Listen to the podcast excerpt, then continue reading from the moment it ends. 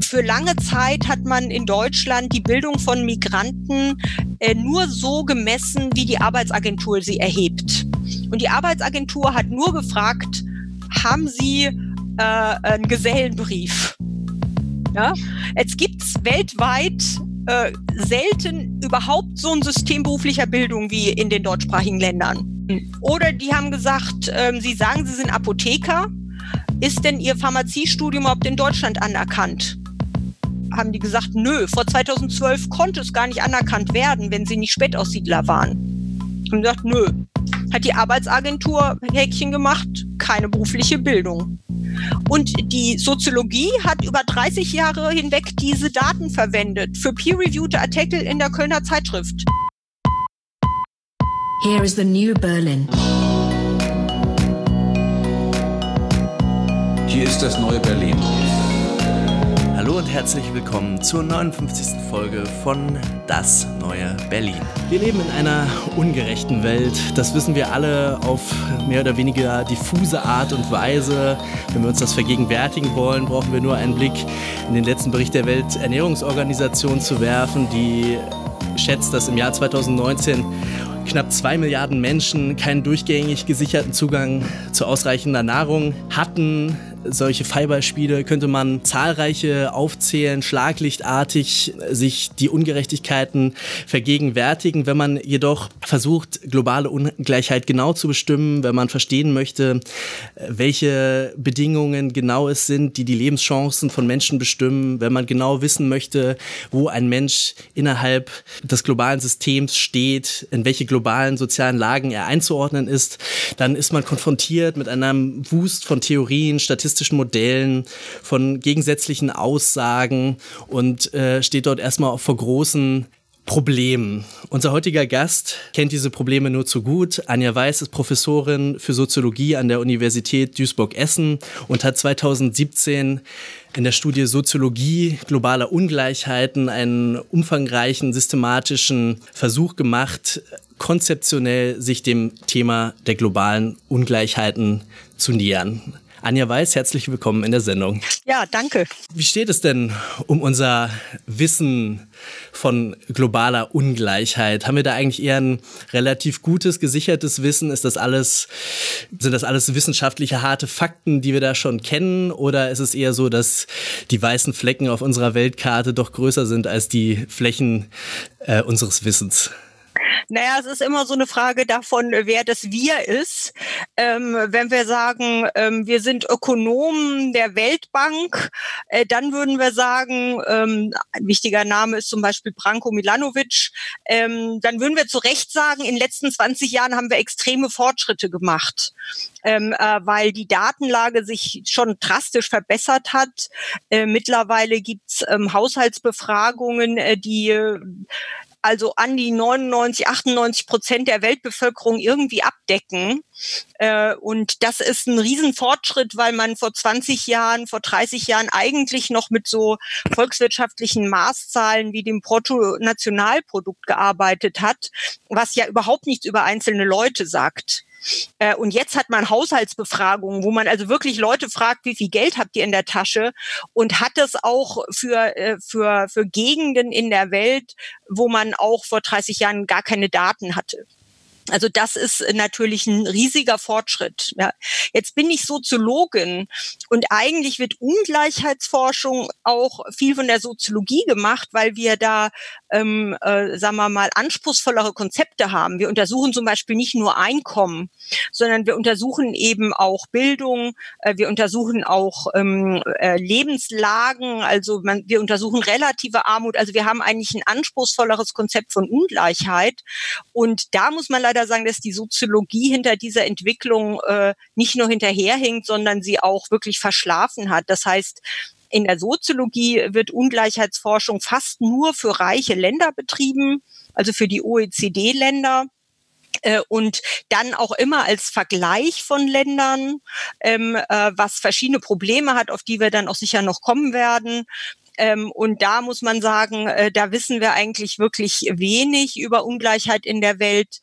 Die Entwicklungssoziologie ähm, hat sich natürlich auch mit Armut im globalen Süden beschäftigt, aber das dann auch wieder ganz anders. Also da, da ist wirklich eine Leerstelle.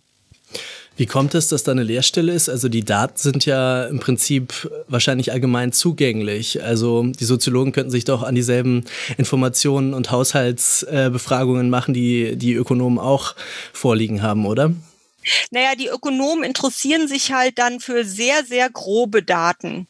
Ähm, die, ähm, und das ist auch Teil meines Arguments in der Einführung des Buches, äh, die sind so grob, dass man eigentlich sagen muss, äh, dass sie wirklich irreführend sind.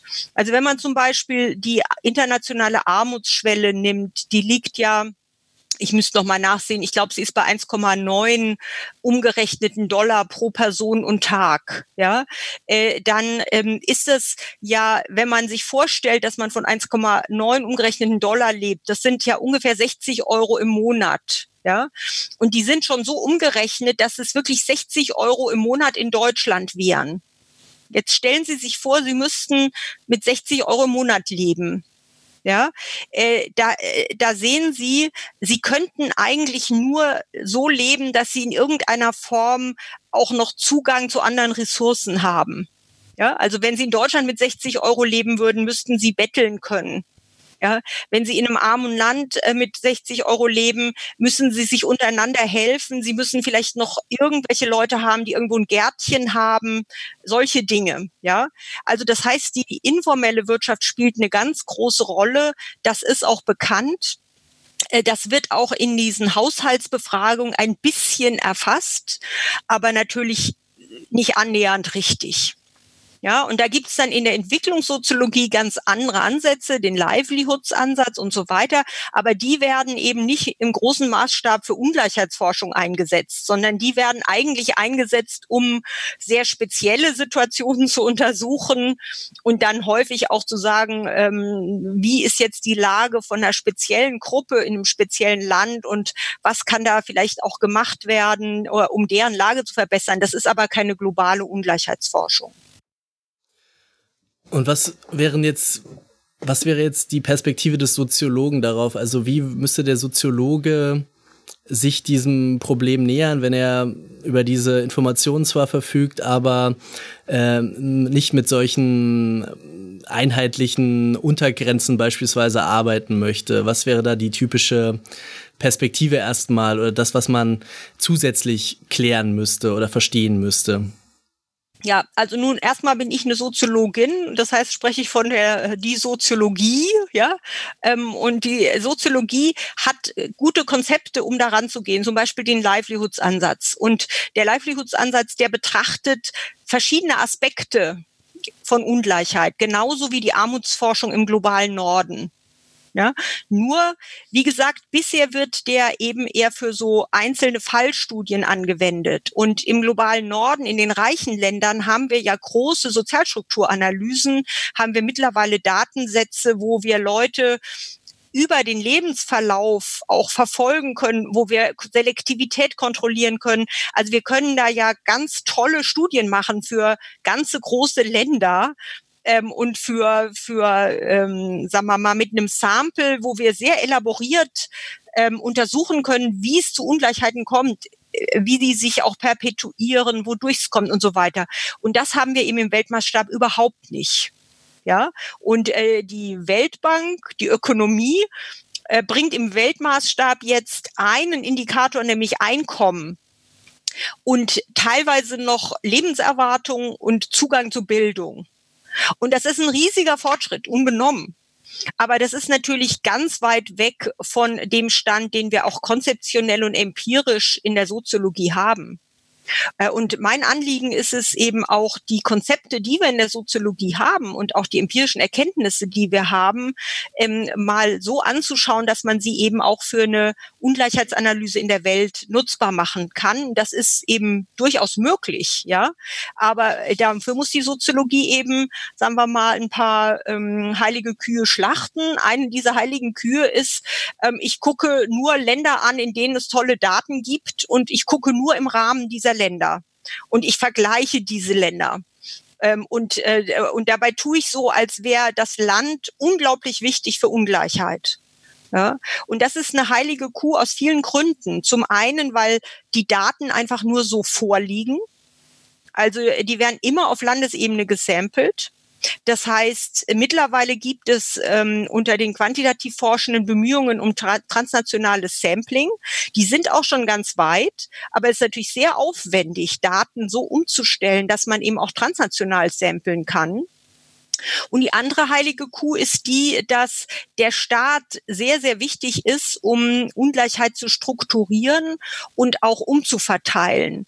Und dass von daher alles, was mit Ungleichheit zu tun hat, immer auch sehr, sehr viel mit dem Staat zu tun hat. Äh, und da würde ich sagen, das stimmt überhaupt nicht. Natürlich strukturiert der Staat das Bildungswesen, ähm, aber das Bildungswesen gleicht sich weltweit an. Wir haben zum Beispiel den Bologna-Prozess, also wir haben eine Transferierbarkeit von Bildungstiteln. Ähm, wer behauptet, dass Geld, Geldmärkte vom Staat kontrolliert werden, ähm, ist meiner Ansicht nach also also darüber braucht man nicht reden, ja, weil das ist offensichtlich, dass die Finanzökonomie äh, sich doch weitgehend von staatlicher Kontrolle gelöst hat. Ähm, äh, also insofern haben wir schon mal von vornherein zwei ganz wichtige Faktoren für Ungleichheiten, die eindeutig nicht vom Staat alleine strukturiert werden. Und dann kommen noch andere Dinge hinzu, wie zum Beispiel Arbeitsmärkte, Migration, ähm, transnationale soziale Beziehungen und Verbi äh, Familien, wo man doch sagen kann, äh, dass es doch einiges gibt, äh, was man nicht einfach nur in den äh, Nationalstaat hineinzwängen kann, sondern da braucht man schon ein bisschen eine anspruchsvollere Perspektive, um das gut zu erfassen.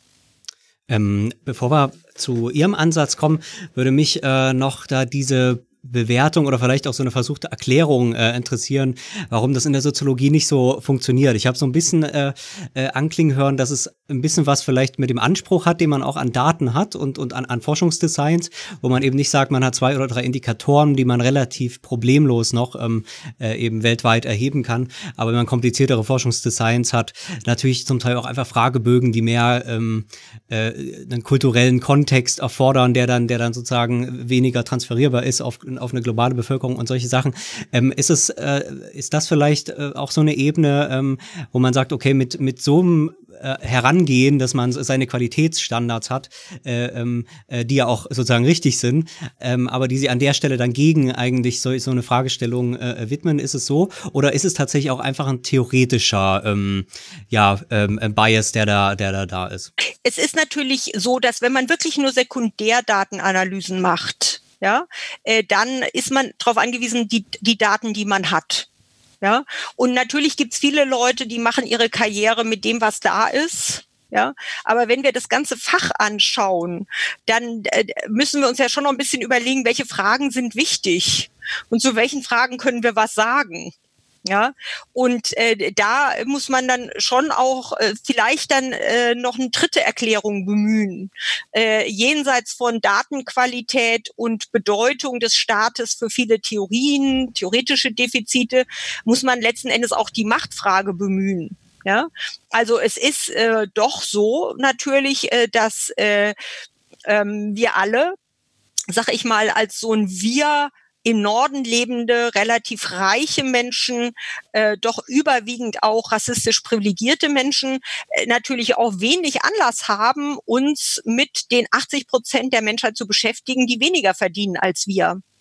Ähm, ich habe jetzt gerade einen Lehrbuchbeitrag auch geschrieben ähm, und mich da nochmal mit der Zahlenlage beschäftigt. Und da hatte ich dann wirklich das Erlebnis, dass ich mit einem Soziologen, den ich schätze, über so Daten gesprochen habe. Ähm, und dann ging es halt drum, was eine, eine Ärztin in Neu-Delhi verdient äh, in der Stunde, irgend so um die fünf Euro oder sowas. Ich müsste es nachsehen, ja.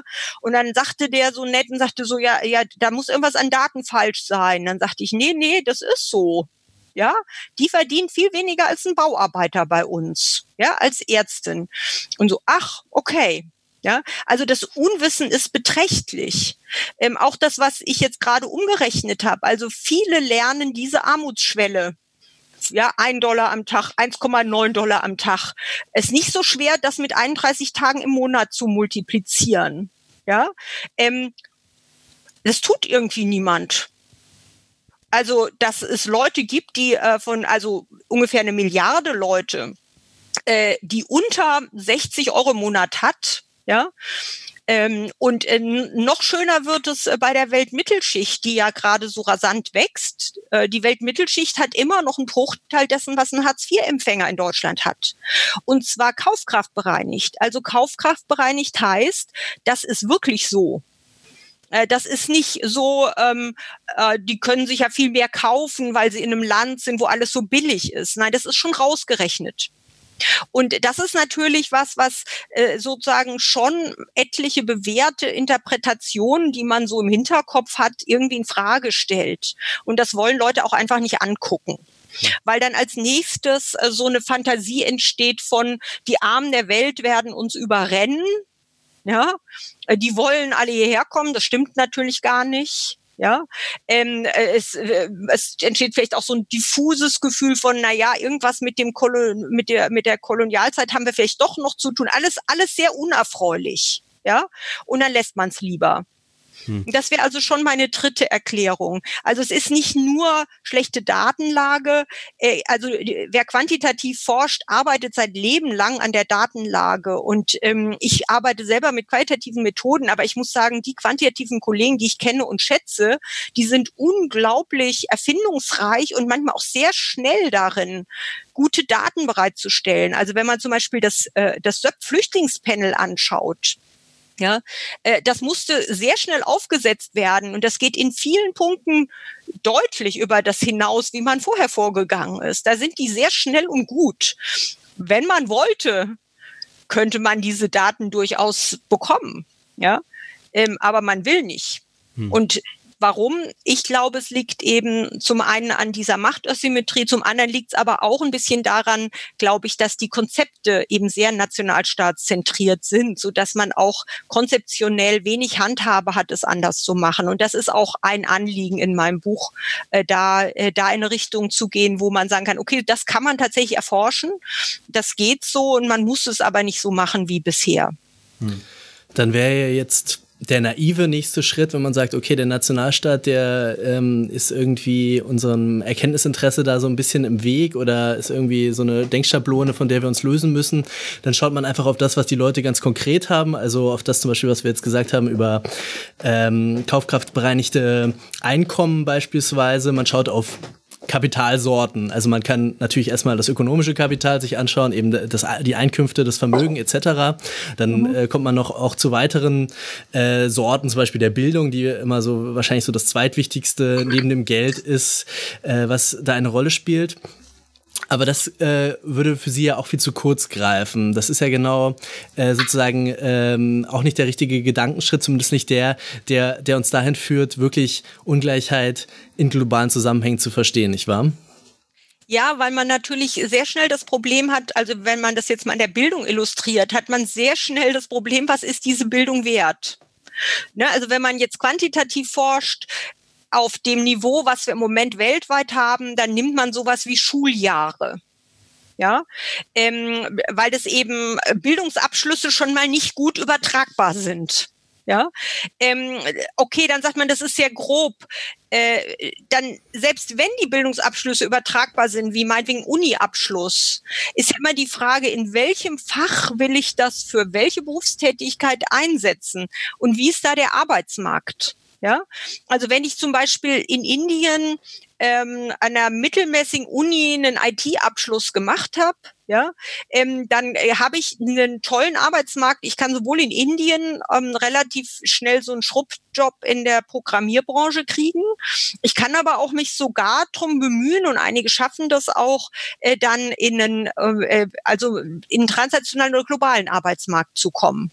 Ja, ähm, wenn ich äh, wenn ich in Indien, sagen wir mal, Zahnarzt geworden bin, sieht schon ein bisschen anders aus. Ja, äh, und wenn ich andere akademische Berufe habe, mit denen man hier sehr gut dasteht, zum Beispiel Lehrer, Lehrerin, ja, also die deutschen Lehrer verdienen ja sehr gut, sind verbeamtet. Im Weltmaßstab stehen die super da. In anderen Ländern ist äh, Lehrkraft fast schon so ein Schrubbjob. Ja, insbesondere wenn man Grundschullehrkraft ist, äh, weil der Staat kein Geld hat, die Lehrkräfte schlecht bezahlt sind und so weiter. Wie will man das vergleichen? Das gleiche Problem äh, ist bei ökonomischem Kapital. Ne? Man hat Geld, ähm, aber je nachdem, welche Währung man hat, darf man die noch nicht mal außer Landes schaffen. Oder man hat ein Haus, wunderbar, ja. Ähm, das Haus ist aber in einer unsicheren Gegend. Also man kommt relativ schnell dahin, dass man äh, irgendwie überlegen muss, ähm, und das ist eben äh, der Kniff, den ich mache, übrigens auch angeregt von einem Ökonom, ähm, dem ähm, Amartya Sen, äh, zu sagen, na, es geht ja doch auch um, um Verhältnis zwischen dem, was jemand hat äh, und dem Kontext, wo er oder sie das einsetzt. Ähm, und das macht es natürlich komplizierter, ja, ähm, es macht es aber auch, ähm, es löst auch eine ganze Menge Probleme ja, äh, weil wir eben diese extrem groben Zugriffe dann auch ein Stück weit hinter uns lassen können. Ich gebe Ihnen mal ein Beispiel auch wieder aus dem Flüchtlingspanel. Ähm, wie ich sagte ja schon, das ist ein großer Fortschritt. Ähm, für lange Zeit hat man in Deutschland die Bildung von Migranten äh, nur so gemessen, wie die Arbeitsagentur sie erhebt. Und die Arbeitsagentur hat nur gefragt, haben Sie äh, einen Gesellenbrief. Ja? Jetzt gibt's weltweit äh, selten überhaupt so ein System beruflicher Bildung wie in den deutschsprachigen Ländern. Ja? Das heißt, die Leute haben gesagt, nö. Ähm, oder die haben gesagt, ähm, sie sagen, sie sind Apotheker. Ist denn Ihr Pharmaziestudium überhaupt in Deutschland anerkannt? Haben die gesagt, nö, vor 2012 konnte es gar nicht anerkannt werden, wenn sie nicht Spätaussiedler waren. Haben gesagt, nö, hat die Arbeitsagentur Häkchen gemacht, keine berufliche Bildung. Und es gibt sogar Studien, die zeigen, dass diese Leute dann ähm, ganz überproportional, also die sind genauso von Arbeitslosigkeit betroffen wie Leute, die wirklich keine Bildung haben. So. Und die Soziologie hat über 30 Jahre hinweg diese Daten verwendet für peer-reviewte Artikel in der Kölner Zeitschrift. Ausländer haben keine berufliche Bildung und deswegen ist es auch nicht diskriminierend, wenn sie keine Arbeit finden, weil sie können ja nichts. Ja? So. All das war bekannt und das äh, Flüchtlingspanel hat jetzt erstmals äh, sich große Mühe gegeben, berufliche Qualifikationen jenseits von Gesellenbriefen zu erfassen. Tolle Itembatterien, ähm, und zunächst versuchen die auch erstmal das so irgendwie zu erfassen. Und im nächsten Schritt wird immer gesagt, ist es in Deutschland anerkannt? Haben sie sich bemüht, es anzuerkennen? Ist es anerkannt und sonst was? Und das ist natürlich für Leute, die Flüchtlinge im deutschen Arbeitsmarkt integrieren will, die absolut richtige Herangehensweise. Ja, äh, jetzt für mein Interesse ist es nicht so eine gute Lösung. Ähm, ich würde zum Beispiel vorschlagen, dass man Leute fragt, wo ist ihre Bildung anerkannt? Und dann würde ich vorgeben, ähm, dort, wo man mich kennt. Ja, das würde dann zum Beispiel auch in Deutschland Handwerker betreffen oder Selbstständige, die einen Kundenstamm vor Ort haben, die im Übrigen auch nicht so leicht den Job wechseln können. Also ich habe eine Kollegin, äh, die ist Professorin, die pendelt jetzt seit vielen Jahren, weil ihr Mann ein erfolgreicher Selbstständiger ist und der sagt, ich habe mein Geschäft in Hamburg. Ähm, ich gebe doch jetzt nicht mein ganzes Geschäft auf mit all den Kunden, die ich mir aufgebaut habe, ja, äh, und gehe ganz woanders hin und fange von null an. Also dieses Problem, äh, ich muss bekannt sein, damit meine Qualifikation eingeschätzt wird. Das haben eigentlich alle Selbstständigen, alle kleinen Selbstständigen. Ja, dann würde ich angeben, ähm, vielleicht ähm, in, in meinem Land, ja, dann würde ich die Möglichkeit geben in meiner Makroregion, also zum Beispiel Bildungstitel, die man in Deutschland hat, sind ja doch einigermaßen in der EU anerkannt, wenn man nicht gerade Jurist ist oder sowas, ja. Ähm, und dann würde ich sagen weltweit. Das wären jetzt vier oder fünf Antwortmöglichkeiten, könnte man leicht abfragen, hätte man plötzlich eine Frage, mit der man wirklich auch transnational arbeiten könnte. Weil natürlich die, die eine Bildung haben, von der Sie sagen, die ist weltweit anerkannt, für die stellt sich natürlich auch die Frage, bleibe ich überhaupt in Deutschland oder gehe ich nicht lieber weiter? Das wäre schon interessant. Und äh, die, die eine Bildung haben, wo sie von vornherein sagen, die hängt eigentlich am Bekanntheitsgrad in meinem Stadtviertel, ähm, ist ja auch klar, dass man da dann eine ganz andere Situation hat als bei einer Bildung, die im Nationalstaat zertifiziert ist und dann eben auch anerkennbar ist von einem anderen Nationalstaat. Hm. Also man hat eigentlich äh, unterschiedliche Situationen und das könnte man auch mit quantitativer Forschung gut abbilden. Das wäre auch gar nicht so kompliziert. Aber man hätte eben mal darüber nachgedacht, dass ähm, eine Ressource unterschiedlich wertvoll ist, je nachdem, auf welchen Kontext man sie beziehen kann. Jetzt haben Sie schon ähm, gesagt, äh, oder Amartya Sender als äh, Beispiel genannt von einer ähm, Forschung, die äh, sowas berücksichtigt und da versucht, das äh, anders zu machen. Ähm, können Sie da vielleicht sagen, was da so versucht wird oder versucht ähm, wurde äh, und wo es aber dann vielleicht doch nicht ähm, äh, weit genug geht, wo sozusagen die Soziologie ähm, äh, und, und, und Sie dann in Ihrer Arbeit speziell da sozusagen anschließen müssen und darüber hinausgehen müssen? Ja, Amartya Sen ist ja Ökonom und Philosoph. Äh, und das philosophische Capability-Konzept ähm, ist ziemlich, ähm, also ist mit, wenn es um die Kontextrelationen geht, ziemlich ähnlich zu dem, was ich vorschlage. Ja, ähm, also weil er eben äh, das auch hervorhebt, dass man mit der gleichen Ressource ähm, unterschiedlich viel Capabilities hat, also Lebenschancen. Und die Beispiele, die er wählt, die sind mir ein bisschen zu materiell. Ja, also er sagt dann, eine Schwangere braucht besseres Essen als ein Greis oder jemand, der im Rollstuhl sitzt, braucht mehr Geld, um sich bewegen zu können, also um, um an Orte kommen zu können und so weiter. Ja, es leuchtet auch sofort ein, aber es ist natürlich sehr materiell gedacht. Das kommt daher, weil er natürlich auch sehr zu sehr armen Leuten geforscht hat. Ja, so. Das Problem ist jetzt, äh, dass die, äh, die ähm, United Nations Development Program ähm, die haben sich ähm, auf den Capability-Ansatz bezogen, auch mit der Hilfe von Amartya Sen, aber die haben dieses Relationale überhaupt nicht übersetzt. Ja, sondern die haben einen Indikator kreiert, das ist klassische ökonomische Ungleichheitsforschung auf Länderebene. Eigentlich schlechter als das, was jetzt die Weltbank macht, nur für Einkommen. So. Und insofern muss man sagen, unter dem Label Capability läuft sehr viel. Und jetzt haben Sie gefragt, ähm, äh, was, was ich da anders mache. Ähm, ich nehme dieses Relationale, was im Übrigen auch in sehr vielen soziologischen Theorien sozialer Ungleichheit angesprochen wird. Ja, ähm, also auch Bourdieu sagt, Bildung ist nur wertvoll, wenn sie anerkannt ist ja, ähm, äh, die ähm, so Leute wie Parkin, äh, Theorien sozialer Schließung sagen auch, es geht doch auch irgendwie um eine Monopolisierung von Märkten. Ja, also das, das, dieses Thema wird von sehr vielen irgendwie angesprochen.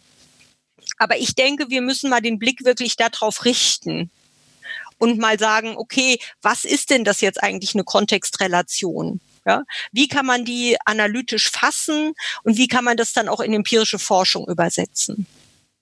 Ähm, das ist vielleicht eine gute Anschlussfrage. Jetzt haben Sie selber schon genannt und Sie haben auch von den Kontextrelationen ähm, schon gesprochen. Was ist Ihr Versuch, da ähm, ja dem eine, eine ja, Fleisch zu geben, äh, ähm, der eben, wie Sie es gerade schon gesagt haben, dann auch eine Forschung anleiten kann, die dann wiederum empirisch ähm, vorgeht? Ja, vielleicht erstmal das Theoretische, das ist tatsächlich ein bisschen kompliziert und dann können wir dann nochmal auf das Empirische schauen. Ja. ja. Ähm, also das Theoretische ist es, dass wir eben einfach sehen müssen, dass die, die, ähm, die Ressource, die jemand hat, nicht für sich steht. Und auch die Person steht nicht für sich sondern damit sie mit der Ressource was anfangen kann, muss sie sie irgendwo einsetzen können. Und dieses irgendwo nenne ich mal ganz breit Kontext. Ja? Und jetzt kann man natürlich ganz unterschiedlich darüber so einen Kontext nachdenken. Und intuitiv äh, denken wir eigentlich immer territorial. Wobei das Territorium zugleich immer politisch überformt ist. Ja, also Mitglied, meinetwegen, wenn Sie deutscher Staatsbürger sind, ja, ähm, dann sind Sie ja eigentlich Mitglied, ein politisches Mitglied in einem Staat. Ja, operationalisiert wird es aber meistens über Anwesenheit auf dem Territorium, Lebensmittelpunkt in Deutschland. Ja, und da werden dann auch, was ja auch richtig ist, ganz viele Leute einbezogen, die keine deutschen Staatsbürger sind. Ja? Aber es geht eben doch letztlich um was politisch-soziales. Ja? Und ähm, äh, das möchte ich gerne ein bisschen zurückschrauben.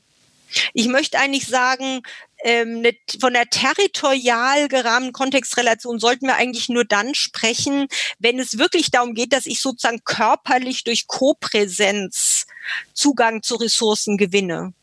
Und das ist natürlich in vielen Situationen, gerade für ärmere Leute oder auch für Leute, die körperlich eingeschränkt sind oder die sehr jung sind, ja, ähm, ist dieses, wo bin ich körperlich natürlich schon sehr wichtig. Ja, also zum Beispiel sieht man, wenn man schon ein paar Mal umgezogen ist, so wie ich, ähm, da, da sind natürlich so Sachen wie, habe ich einen Park in der Nähe oder nicht? Oder äh, habe ich ein, ich bin jetzt im Ruhrgebiet, das gefällt mir sehr gut, aber eine Sache, die ist wirklich Wahnsinn, ähm, die haben im ganzen Ruhrgebiet äh, den Zugang zu Gewässern verboten. Also man darf, äh, man darf nur dort baden, wo 50 Meter Badestrand ausgewiesen ist. Alles, sonst badet man illegal. Jetzt baden alle illegal. Meine Kinder wollen aber nicht illegal baden. Ja, jetzt habe ich ein Problem. Ja, solche Sachen, die haben natürlich was mit körperlicher Anwesenheit zu tun. Ähm, und wenn man jetzt zum Beispiel äh, undokumentierte Migranten anschaut, ja, also die Leute, die zum Beispiel versuchen, auch übers Mittelmeer zu kommen, äh, für die ist es natürlich ein riesiger Unterschied, ähm, ob sie es nach Italien schaffen oder nicht. Und äh, die Jobs, die sie dort finden, die werden auch im Park vermittelt. Ja, nicht über eine Online-Börse oder sonst was.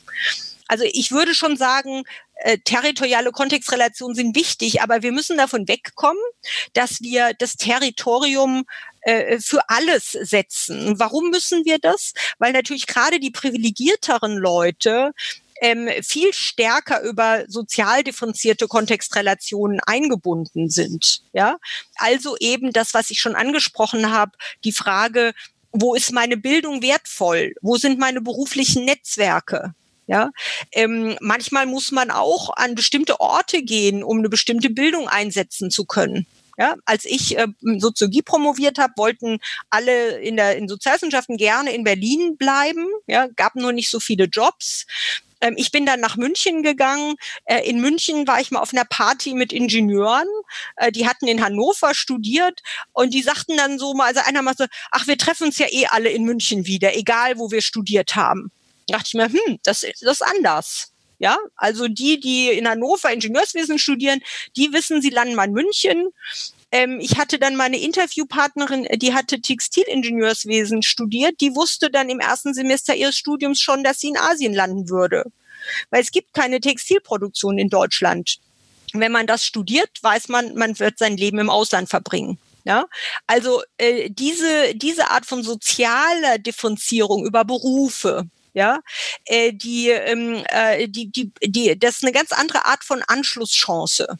Ja, äh, man muss in seinem Beruf anerkannt sein, äh, man muss die entsprechenden Credentials haben. Ja, auch bei Geld ist es ein Stück weit so. Ja, also wenn man US-Dollar oder Euro oder Gold hat, ja, die kann man überall investieren. Ja?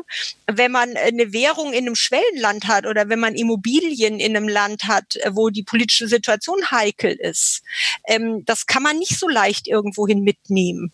Ja, und da wird es auch dann interessant, äh, wohin kann man tauschen, welche Leitwährungen gibt es, welche Devisen gibt es unter der Hand, ja, äh, solche Dinge.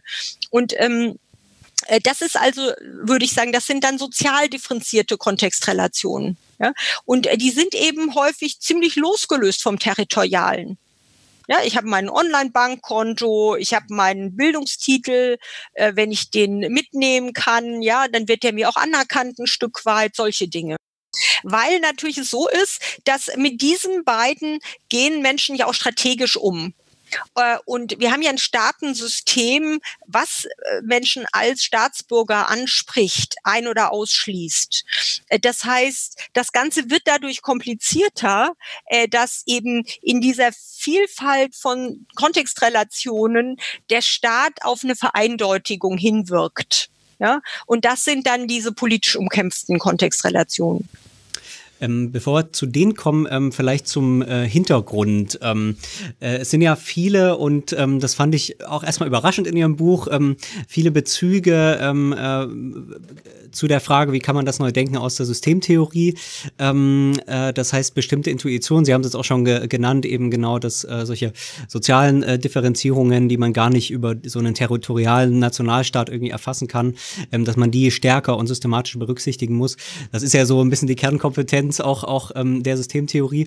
Trotzdem, und deswegen kann man in Ihrem Buch da, glaube ich, auch über Systemtheorie wiederum dann sehr viel lernen, äh, so, so nebenbei, ähm, ist ja eben genau diese Theorie nicht besonders äh, bekannt dafür, sich Ungleichheit äh, zu widmen. Im Gegenteil, äh, sie ist äh, da eigentlich eher verrufen, äh, ähm, dass sie eben genau für sowas ähm, blind ist. Können Sie das vielleicht äh, kurz darstellen? Ja. Warum ist das nicht so? Warum ist sie vielleicht auf Ihren Ansatz da so entscheidend und so, so ja. Gewinn bringt? Also das ist eine sehr gute Frage, äh, wo ich auch sofort schmunzeln muss, was man jetzt auf dem Audio nicht äh, sieht. Aber das ist wirklich auch für mich persönlich eine sehr interessante Entwicklung gewesen. Ähm, das erste ist ja, dass, dass die Systemtheorie in sich ja so hermetisch und als Schule aufgebaut ist, dass ich äh, die ganze Zeit eigentlich immer große Probleme hatte, darf ich mich überhaupt trauen, äh, so zu argumentieren. Ich habe mir das dann auch gegenlesen lassen, dass ich nicht daneben liege und so weiter. Das zweite Witzige, was man dazu sagen kann, ist, äh, dass äh, also aus von Seiten der Ungleichheitsforschung, in der ich wirklich fest verwurzelt und beheimatet bin, es äh, doch teilweise dann also sehr irritierte Reaktionen gab von, also wie man sowas überhaupt machen kann. So, also es war jetzt nicht nicht viele, aber es war da schon so eine gewisse Verwunderung zu spüren.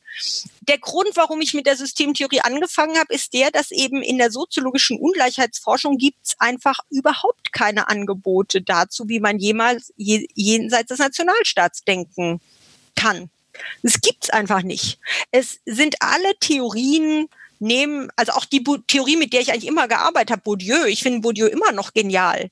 Aber Bourdieu ist sowas von solide im Nationalstaat verankert und die neueren Arbeiten zur Feldtheorie, die, die gehen da jetzt langsam drüber raus, auch sehr interessant, aber, aber nicht sehr, also sehr schwierig, mit der Feldtheorie beim Nationalstaat wirklich rauszukommen. Ja, und ähm, äh, ja, und Luhmann ähm, fängt von vornherein auf der Ebene der Weltgesellschaft an. Das war die Anfangsattraktion. Und dann gibt es einen polemischen Aufsatz von Luhmann, wo er gegen die Ungleichheitssoziologie wettert und letzten Endes sagt, dass der Gedanke der Klasse ist totaler Quatsch. Und am Ende sagt er, aber die Region, die Region macht ja eigentlich das, was die Klasse gar nicht macht. Das war natürlich auch sehr interessant, dass also ausgerechnet Luhmann dabei rauskommt zu sagen, diese territoriale Segmentierung, die bringt ja wirklich Ungleichheit hervor. Und äh, der Michael Bommes äh, ist ein berühmter systemtheoretischer Migrationsforscher und der hat auch 1999 darüber ein Buch geschrieben, wo er die Systemtheorie auf Migrationsforschung bezieht und sagt, ähm, an den Grenzen des Nationalstaats, da muss aus systematischen Gründen eine Ungleichheitsschwelle entstehen. Ja? Und all das schreiben Systemtheoretiker, während die Ungleichheitsforschung sich damit überhaupt nicht beschäftigt. Ja? Das war also die Anfangsattraktion. Und dann habe ich gedacht, okay, äh, wir probieren es mal. Und ähm, in heutiger Perspektive muss ich sagen, ist es eigentlich faszinierend, äh, dass eine Theorie, die eigentlich sagt, es gibt keine Ungleichheit oder die Ungleichheit entsteht nicht systematisch, ein Problem löst, womit die soziologische Ungleichheitsforschung große Schwierigkeiten hat, nämlich mh, den, den ähm, äh, Schröder hat ja mal gesagt, äh, Gender, Familie und so, das ist alles Gedöns. Ja, und die soziologische Ungleichheitsforschung, äh, die ähm, hat ja immer noch Schwierigkeiten, diese horizontalen Ungleichheiten irgendwie zu integrieren. Das klappt irgendwie nicht. Das sind irgendwie Variablen, es sind Kontrollvariablen, es, also es ist ein Drama. Ja, und warum? Äh, weil eben äh, eine, eine herrschaftsförmige Zuschreibung, ja, die ist eben nicht unmittelbar ökonomisch, sondern das ist eine kontingente Unterscheidung. Ja, und diese kontingente Unterscheidung wird ungleichheitswirksam. Darüber habe ich meine Doktorarbeit, also über Rassismus geschrieben. Die wird ungleichheitswirksam, die wird unglaublich mächtig, die strukturiert Lebenschancen. Und damit kommt man nicht klar, wenn man rein ökonomisch rational denkt, so wie die klassische soziologische Ungleichheitsforschung. Und das Witzige ist, dass die Systemtheoretiker erwarten, dass es auch irrationale Setzungen geben kann und muss, ähm, also kontingente Setzungen, weil eben Ordnung entstehen sollte. Und Organisationen entscheiden eben manchmal was. Und das sind irrationale Entscheidungen, aber die machen das in der Art und Weise, dass sie das legitimieren können. Ja? Und wie kann man eine Entscheidung legitimieren?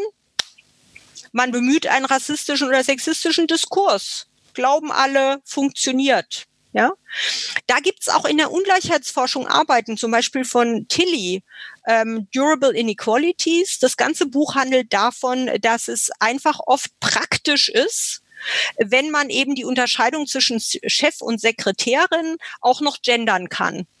Das funktioniert irgendwie gut. Ja, ähm, hat lange gut funktioniert. Ja, dann kann man noch so eine Genderfolie drüberlegen. Ja, und ähm, also äh, der zeigt auch, dass eigentlich Organisationen immer so ein klassifikatorisches, kulturelles äh, Element noch einbauen. Und ähm, äh, das ist was, was man tatsächlich mit der Systemtheorie etwas leichter zeigen kann als mit der landläufigen Ungleichheitsforschung. Und das liegt daran, dass in der Ungleichheitsforschung letztlich immer nur auf eine Art erklärt wird. Entweder ökonomisch rational, oder kulturalistisch. Also die Intersektionalitätstheorien sind ja kulturalistisch identitätstheoretisch. Die kommen irgendwie immer nicht mit Klasse klar, was auch kein Wunder ist. Weil wenn man sich nur mit sichtbar zutage liegenden Identitäten beschäftigt, kann man gar nicht zu der unsichtbaren Hand der Institution kommen. Ja? Und ähm, im Moment haben wir theoretische Angebote, die, die betrachten entweder so wie Tine Wimbauer nur Anerkennung ja, oder wie das Gros der Ungleichheitsforschung nur Arbeitsmarkt. Und äh, die kommen nicht zueinander. Ja, und äh, das ist das ist ein Problem, was mich schon sehr lange beschäftigt und was sich da sozusagen beiläufig auch noch mit bearbeiten ließ, ja, ohne dass das ursprünglich meine Intention gewesen ist. Nun ist es aber so, also Sie haben gesagt, die Ökonomie macht im Gegensatz zu kulturellen Kategorisierungen keine kontingenten Unterscheidungen, sondern macht in einem gewissen Sinne rationale Unterscheidungen. Das habe ich das richtig verstanden? Äh? Das ist gut, dass Sie das nachfragen. Ja. Ähm, also ich finde ja Fraser, Nancy Fraser dazu gut äh, und die sagt eigentlich, beides greift ja ineinander. Ja, ähm, das heißt, natürlich ist es so, dass äh, Märkte nicht rational sind oder dass Produktivität wird nicht wird nicht von Computern bewertet, sondern natürlich wird Produktivität auch über jede Menge Zuschreibungen bewertet. Und es ist sogar noch komplizierter. Es ist nämlich so, da gibt es einen schönen klassischen Text von Alvarez dazu, dass natürlich, wenn Leute zum Beispiel, das ist ein Text aus den 60er Jahren, wenn die Belegschaft eines Unternehmens fest davon überzeugt ist, dass weiße, großgewachsene Männer gute Chefs sind, dann kann es sein, dass die auch bessere Chefs sind ähm, als kleine Frauen. Weil ja alle denken, dass sie gute Chefs sind. Und das macht sie ja auch effizienter. Ja, also man kann das gar nicht so auseinanderdröseln, äh, wie es eigentlich immer so ein bisschen unterstellt wird. Ähm, sondern tatsächlich fließen diese Kontingentensetzungen, die Klassifikation, die symbolischen Kämpfe fließen in das ein, was dann als Rationalität gilt und umgekehrt. Das hat Bourdieu auch wunderbar auf den Punkt gebracht, ja. Nur man muss trotzdem sagen, dass eben diejenigen, die mit Klasse, mit Arbeitsmarkt forschen, ähm, obwohl sie wissen, dass es natürlich nicht rational und auch nicht meritokratisch zugeht, letzten Endes so eine funktionalistisch-ökonomische Logik unterstellen. Ja?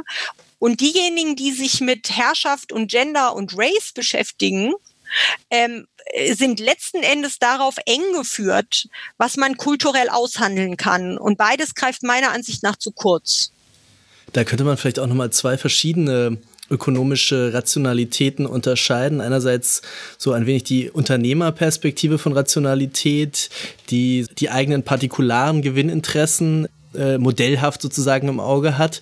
Aber dann gibt es ja auch diese Modelle, die eher so aus der marxistischen Tradition kommen, die eben sozusagen eher das, das ökonomische Gesamtsystem im Blick haben und die von dort aus dann so eine Art äh, funktionale Rationalitäten immer ähm, rekonstruieren wollen. Mhm. Sind das mhm. die, ist das eigentlich im Prinzip zwei Seiten derselben Medaille, weil es eh irgendwie immer um mhm. äh, Kapitalvermehrung beispielsweise geht? Oder müsste man da auch nochmal eine Unterscheidung einführen? Weil ich hatte das Gefühl, zumindest so wie Sie das rekonstruiert haben, ähm, taucht ja in Theorien wie bei Wallerstein und allen, die dann an ihn anschließen, schon auch tauchen sehr plausible, funktionale Erklärungen für äh, kulturelle Kategorisierungen auf. Also es, äh, zum Beispiel, dass Frauen von Erwerbsarbeit ausgeschlossen werden und Reproduktionsarbeit kostenlos machen müssen, ist hochfunktional für eine mhm. bestimmte äh, mhm. Produktionsweise von mir aus oder eine mhm. Wirtschaftsform. Ja.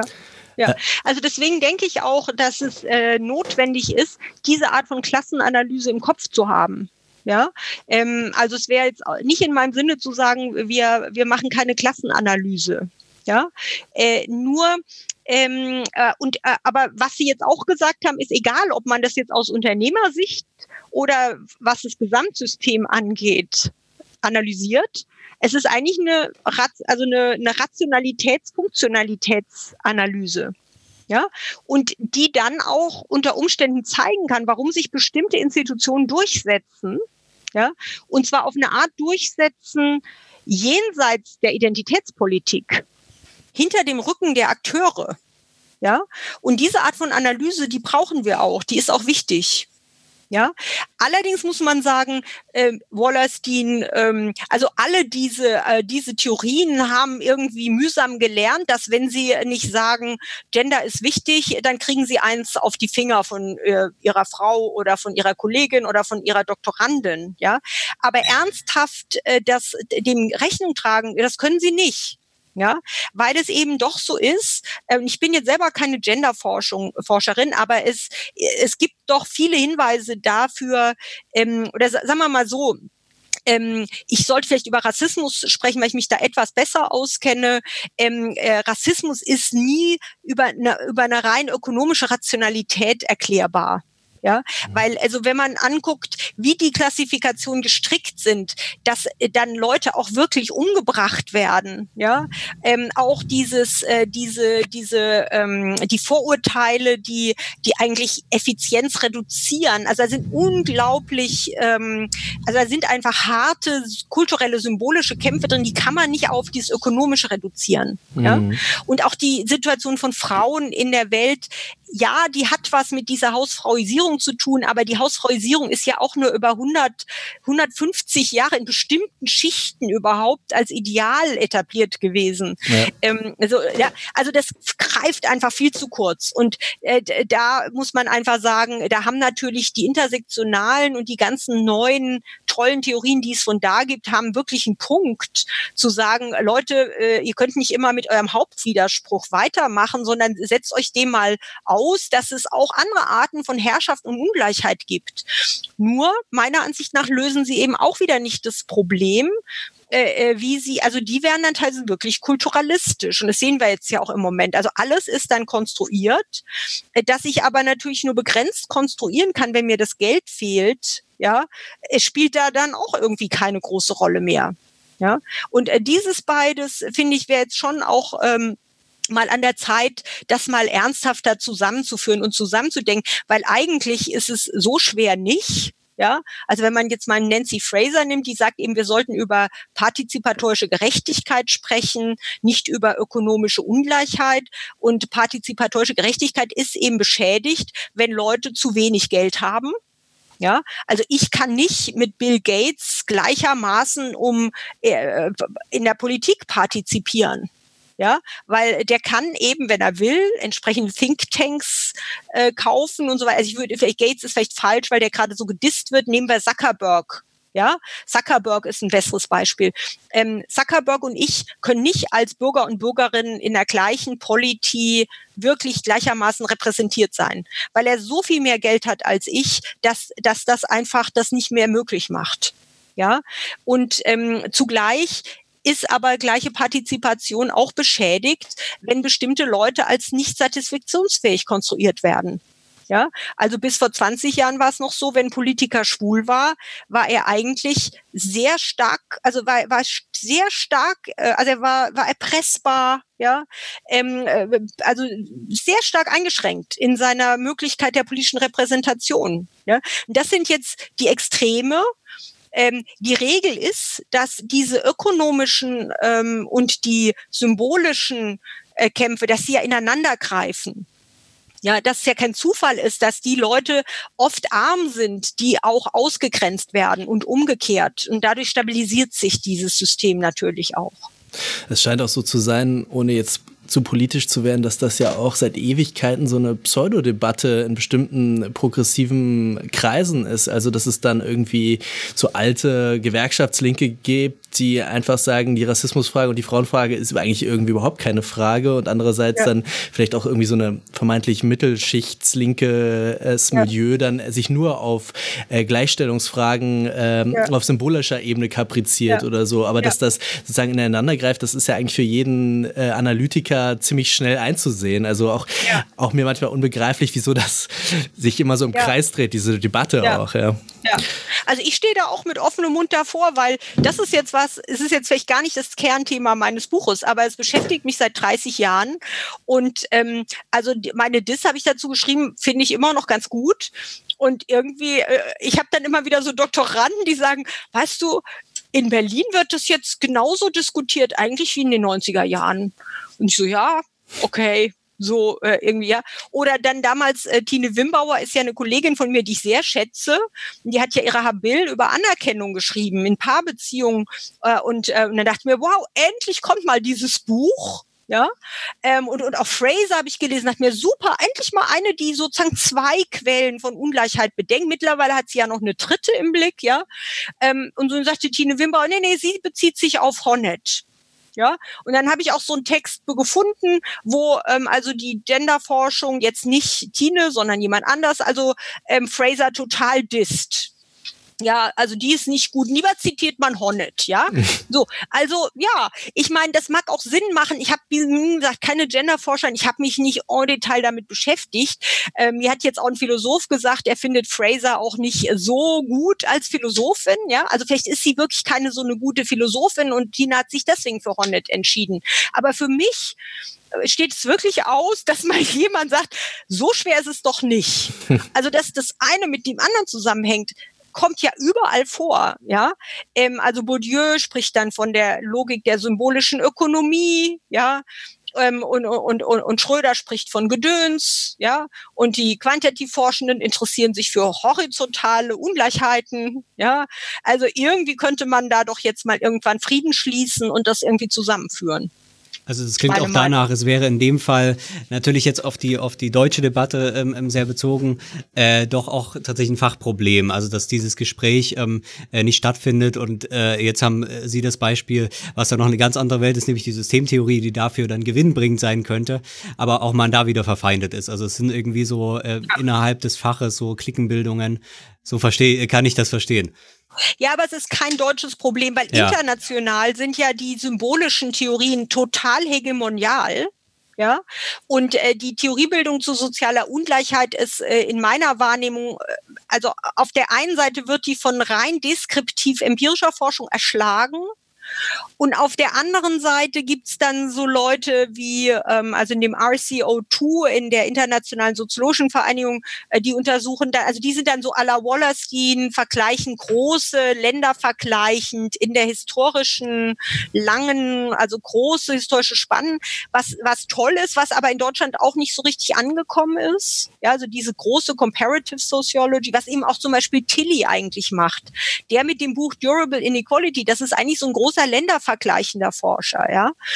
Und ähm, also insofern kann man jetzt auch nicht sagen, dass es international so viel besser wäre. Ähm, also, nee. Äh, also das ist, ich weiß auch nicht, ich weiß auch nicht, irgendwie hat es, glaube ich, also jetzt mal als Theoretikerin gesprochen, hat es, glaube ich, wirklich was damit zu tun, dass ähm, dieses ökonomisch-funktionalistische Denken auf der einen Seite und dieses kulturtheoretische Denken auf der anderen Seite eigentlich wie eine Art tiefe Sozialisation und Glaubensprägung äh, äh, dahin führt, was ist man als Sozialwissenschaftler oder Sozialwissenschaftlerin? Ja, und ähm, Uwe Schiemank äh, sagt ja, es gibt sozusagen drei große Theoriegebäude, ja, ähm, und die müsste man mal zusammenführen. Und ähm, äh, ja, also äh, er hatte mir auch mal erzählt, es gab wohl auch mal eine Tagung äh, der soziologischen äh, Theorie, wo man eben auch versucht hat, mal wirklich auszuleuchten, was passiert, wenn ich, wenn die gleiche Frage aus verschiedenen Richtungen ähm, beleuchtet wird. Und ja, da, da kommt mehr raus, wenn man mehrere theoretische Perspektiven verwendet. Ja, aber es ist vielleicht auch ein bisschen mühsamer. Also mir ist ja auch gesagt worden, das Buch ist zu kompliziert. Das kann natürlich dann auch dabei rauskommen. Da, ja? Da würde ich dann gleich nochmal äh, theoriesystematisch äh, versuchen, das noch ein bisschen weiter auszubuchstabieren. Ähm, es gibt ja diese bei Ihnen diese ähm, ja drei wichtigen Kontexte, in denen Kapitalsorten quasi ihren Wert erlangen, könnte man ja vielleicht so mhm. äh, vereinfacht sagen. Äh, die sogenannte territoriale äh, Dimension, die funktional differenzierte oder sozial differenzierte, sagen Sie, glaube ich, und ja. die äh, politisch umkämpfte. Ich habe mhm. mich da irgendwie immer ein bisschen gefragt, sind das tatsächlich, sind das tatsächlich sozusagen wirklich distinkte Kontexte in dem Sinne, dass man sie analytisch auseinanderhalten kann? Oder sind, ist das da nicht auch so eine Art von dreimal die Perspektive auf dasselbe so ein bisschen? Also zum Beispiel, wenn wir an die ich glaube, das ist auch ein Beispiel von Ihnen. Ich wandle das jetzt ein bisschen ab, dass wenn man zur Bank geht, dann hat man da mhm. sowohl ein territorialen, äh, territoriales Element, dass die Filiale tatsächlich bei mir um die Ecke sein muss, damit ich zur Bank gehen kann. Ähm, aber ich habe sozusagen auch das funktional differenzierte oder sozial differenzierte ähm, Moment, dass diese Bank als Institution Teil der funktionalen Logik des Finanzsystems beispielsweise ist. Mhm.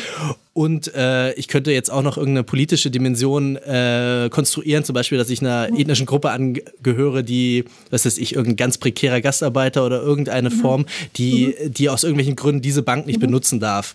Mhm. Ähm, jetzt ist, ist frage ich mich, äh, wie, wie entfalte ich jetzt diese Situation oder habe ich gerade schon eigentlich quasi Ihnen mhm. analytisch recht gegeben, weil ich sie so entfaltet habe und die Bank ja, so analysiert super. habe? Das war super, total perfekt analytisch getrennt. Und man sieht jetzt aber, dass diese drei Kontextrelationen natürlich für sehr unterschiedliche Leute relevant werden. Ja, also zum Beispiel, ähm, ich habe jetzt gerade Covid-bedingt äh, in Mecklenburg-Vorpommern Urlaub gemacht, ja, ähm, und war, war wunderschön, aber ich habe gemerkt, es stimmt wirklich da gibt's wirklich immer noch keine Daten. Aber wirklich nicht. Ja, man liest es so in der Zeitung als Großstädter. Claudia Neu forscht dazu, Eva Balösius, die sagen das auch immer. Ja, dann ist man dort und man merkt plötzlich, wow, ich wollte dein Kanu buchen, ich konnte das Kanu nicht buchen äh, weil ich konnte nicht, ich konnte meine Mails nicht lesen. Ich, ja, ich war plötzlich wirklich von Sachen abgeschnitten, die sonst eine Sache von einer Minute sind. Ich musste dann meine Freundin anrufen und sagen, bitte buch du für mich das Kanu, weil ich nicht reinkam. So, diese Situation haben zum Beispiel Leute, die wirklich auf dem Lande leben, die älter sind, die nicht internetaffin sind. Für die ist diese territoriale, gibt's noch eine Bankfiliale? Oder nicht? Und noch schlimmer natürlich, gibt's noch einen Arzt oder nicht? ja, von existenzieller Relevanz. Ja, hingegen äh, jetzt für mich als Großstädterin, die überall ähm, Daten hat, ist es total egal. Ich weiß nicht, wann Sie das letzte Mal bei einer Bankfiliale gewesen sind. Ja, also ich kann Ihnen das genau sagen, äh, um ein Konto für meine Kinder zu eröffnen. Sonst gehe ich da nicht mehr hin. Meine Bank ist auch immer noch in München, obwohl ich jetzt im Ruhrgebiet lebe. Weil das viel zu viel Aufwand war, die umzuziehen, weil ich muss ja sowieso nicht hingehen. Ja, ähm, also äh, und das ist natürlich jetzt ähm, für Leute, die sozusagen in reichen Ländern über Bankkonten verfügen, ja, der, der Regelfall. Ja, da spielt das Territoriale gar keine Rolle. Und sehr schön, dieses Beispiel mit Leuten, die zum Beispiel als Ausländer dann äh, kein Konto eröffnet bekommen. Es gab jetzt gerade eine Berichterstattung vor einer, zwei, vor einiger Zeit in der Taz, es gibt jetzt Leute, die sind, die haben bereits ein Konto und die Bank sagt, wir kündigen jetzt die Geschäftsbeziehung auf, weil äh, sie sind afghanische Staatsbürgerin und äh, das Geldwäschegesetz XY erlegt uns da so viel Mühen auf, dass wir das, dass wir lieber ohne Angabe von Gründen kündigen. Ja, ähm, äh, natürlich sagen sie das so nicht, aber es ist eben komisch, dass es eben nur bestimmte Nationalitäten gekündigt werden. Ja, ähm, so, dann haben die plötzlich das gleiche Problem wie die alte Dame auf dem Land. Ja, und also versuchen Sie mal in unserer Gesellschaft zu existieren ohne Bankkonto. Ja, das hat dramatische Implikationen. Ähm, sie haben keine Handhabe dagegen. Und woran liegt es? Es liegt in dem Fall an einer politischen Kontextrelation. Ja, also nicht daran, äh, dass man nicht im Prinzip satisfaktionsfähig wäre und so weiter. Und ich finde es schon gut, das mal analytisch zu unterscheiden, weil man doch merkt, es sind ganz unterschiedliche Dinge, es betrifft unterschiedliche Leute und die Lebenschancen werden einfach auf eine ganz unter, also das Problem liegt woanders. Also bei dem, den territorialen Kontextrelationen hat es was mit territorial gebundenen materiellen Infrastrukturen zu tun. Ja, äh, bei den, äh, bei den sozial differenzierten Kontextrelationen hat es sehr viel damit zu tun, habe ich überhaupt Ressourcen? Ne? Ähm, und dann, dann wird es sehr frickelig letztlich. Ja, ähm, also da, da ist es im Unterschied, muss ich Zugang zu Geld haben, man muss sich Zugang zu Bildung haben, man muss sich Zugang zum Job haben, ja. Also das wird dann sehr kleinteilig, wie das ja auch die Lumanianer sagen. Und bei den äh, politisch ähm, ähm, umkämpften Kontextrelationen wird es eben sehr stark über diese Staatsbürgerschaft und eben rassistisch-symbolische Hierarchien geregelt. Ja. Das ist dann ein ganz eigenes Analysefeld, dass man auch so gucken muss, wann geht es um die Staatsbürgerschaft, wann geht es ums Aussehen, wann geht es um die Zuschreibung. Ja, das ist ja, gibt es ja auch dann spannende Forschung, die man dann damit machen kann. Da ähm, würde ich auch noch mal, um das noch ein bisschen präziser mir vorstellen zu können, nachfragen. Also diese, diese Betonung des Kampfes in der politischen Sphäre, ähm, der ist ja irgendwie auch ein bisschen metaphorisch, weil bestimmte Kategorisierungen jetzt auch nicht permanent äh, vielleicht mhm. äh, äh, umkämpft sind. Andererseits könnte man sagen, ähm, oder Sie machen es ja auch, ähm, dass äh, durchaus ja auch funktionale Sphären durch eine gewisse äh, Konkurrenz- oder Kampfsituation geprägt sind. Also wenn man eher so Bourdieu-mäßig das sich als Feld äh, vorstellt, dann gibt es ja eigentlich auch eine permanente Aushandlung über die Regeln des funktionalen Feldes. Ähm, auch da scheint mir irgendwie ähm, das nicht immer ganz eindeutig zu sein, würde ich zumindest sagen. Also äh, dass zum Beispiel jeder funktionale Kampf nicht auch ein politischer Kampf ja. sein könnte, beispielsweise. Ja. Also da, da haben Sie recht. Ähm, es stimmt natürlich, dass äh, also es gibt es gibt auf zwei Ebenen was, wo das äh, dann doch miteinander verschwimmt. Das eine ist das und das, den Punkt wollten Sie, glaube ich, auch zunächst machen, dass natürlich empirisch es sowieso ganz oft ineinander greift. Ja? Und der einzige Grund, warum ich das theoretisch auseinanderziehen will, ist, weil ich davon wegkommen will, dass am Ende immer der Nationalstaat kommt. Wenn man nämlich dieses Ineinandergreifen betont, und das tut zum Beispiel die Feldtheorie, dann kommt am Ende immer raus, also der Nationalstaat ist schon mal auf jeden Fall das Allerwichtigste. Und vielleicht gibt's dann auch mal noch ein transnationales Feld oder eine Fraktion oder sowas. Und von dieser Engführung wollte ich wegkommen. Deswegen habe ich gesagt, ich ziehe es mal auseinander. Empirisch haben wir aber natürlich total viele Phänomene, wo das sich sehr eng verzahnt. Das Zweite, was Sie jetzt angesprochen haben, ist nochmal theoretisch. Äh, bei manchen Kontexten gibt es gute Gründe anzunehmen, dass die dass die ähm, sich sozusagen wechselseitig stützen. Ja? Mhm.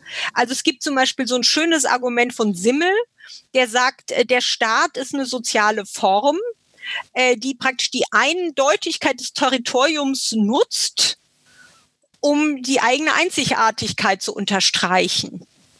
Ja, ähm, also es gibt soziale Formen, die brauchen so eine Abgrenzung auf dem Territorium. Das ist für die gut. Wichtig ist nur, Simmel hat noch drei andere soziale Formen, die brauchen das nicht. Die Stadt braucht es nicht so, die Zunft braucht es nicht so und die, Reli die Kirche braucht es gar nicht. Ja, das muss man dann auch sehen. Aber es gibt natürlich soziale Formen, für die ist das Territorium ganz wichtig. Und das, was Sie jetzt angesprochen haben beim Feld, ja, äh, ist so, wenn man das mit Bourdieu sieht, dann, dann hat Bourdieu da sehr stark eine Logik von ähm, es wird halt im Feld der Kunst darüber gekämpft, was ist wahre Kunst. Damit betont er diese symbolische Ökonomie. Ähm, aber Bourdieu und allen, die Bourdieu lesen, ist natürlich auch klar, dass zum Beispiel im Feld der Ökonomie äh, das Geld nicht immer wieder seinen Wert ändert. Und eine Avantgarde hm. sagt, äh, yay, wir machen jetzt eine neue Werb äh, Währung. Okay, es gibt diese Tauschgeld und so weiter. Aber ja, also da sieht man natürlich, dass es da auch ähm, äh, nicht symbolische Logiken gibt.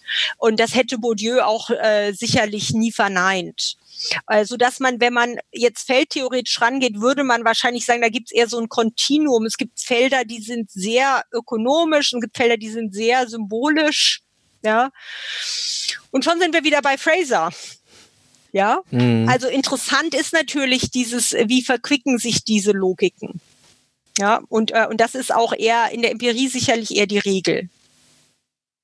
Ähm, vielleicht kann man äh, dieses, ähm, äh, diese Systematik, die Sie da auch vorschlagen, nochmal so ein bisschen konkretisieren, dann, wie man sie quasi operationalisiert. Also bisher haben wir meistens so Einzelbeispiele genommen, von denen mhm. ausgehend man dann ähm, quasi das analytisch auseinandersetzen kann, äh, wie man das ja in einer qualitativen Forschung auch ähm, äh, machen würde. Ist man darauf so ein bisschen äh, sozusagen beschränkt, dass man mehrere Fälle nimmt und, und dann solche Achsen vergleicht oder bietet sich schon so ein bisschen die Chance, zumindest zum Beispiel im, im, im, im in einem Fallvergleich, doch sowas wie objektivierbare Achsen ähm, da zu identifizieren, mhm. die man dann als eine Kontextrelation ähm, ja ein bisschen fixieren kann, auch unabhängig äh, ja. sozusagen von den Einzeldaten. Also ja. vielleicht können Sie da auch aus Ihrer Forschung, wie, wie Sie das da oder mit Ihren Fällen da umgehen, äh, nochmal erklären.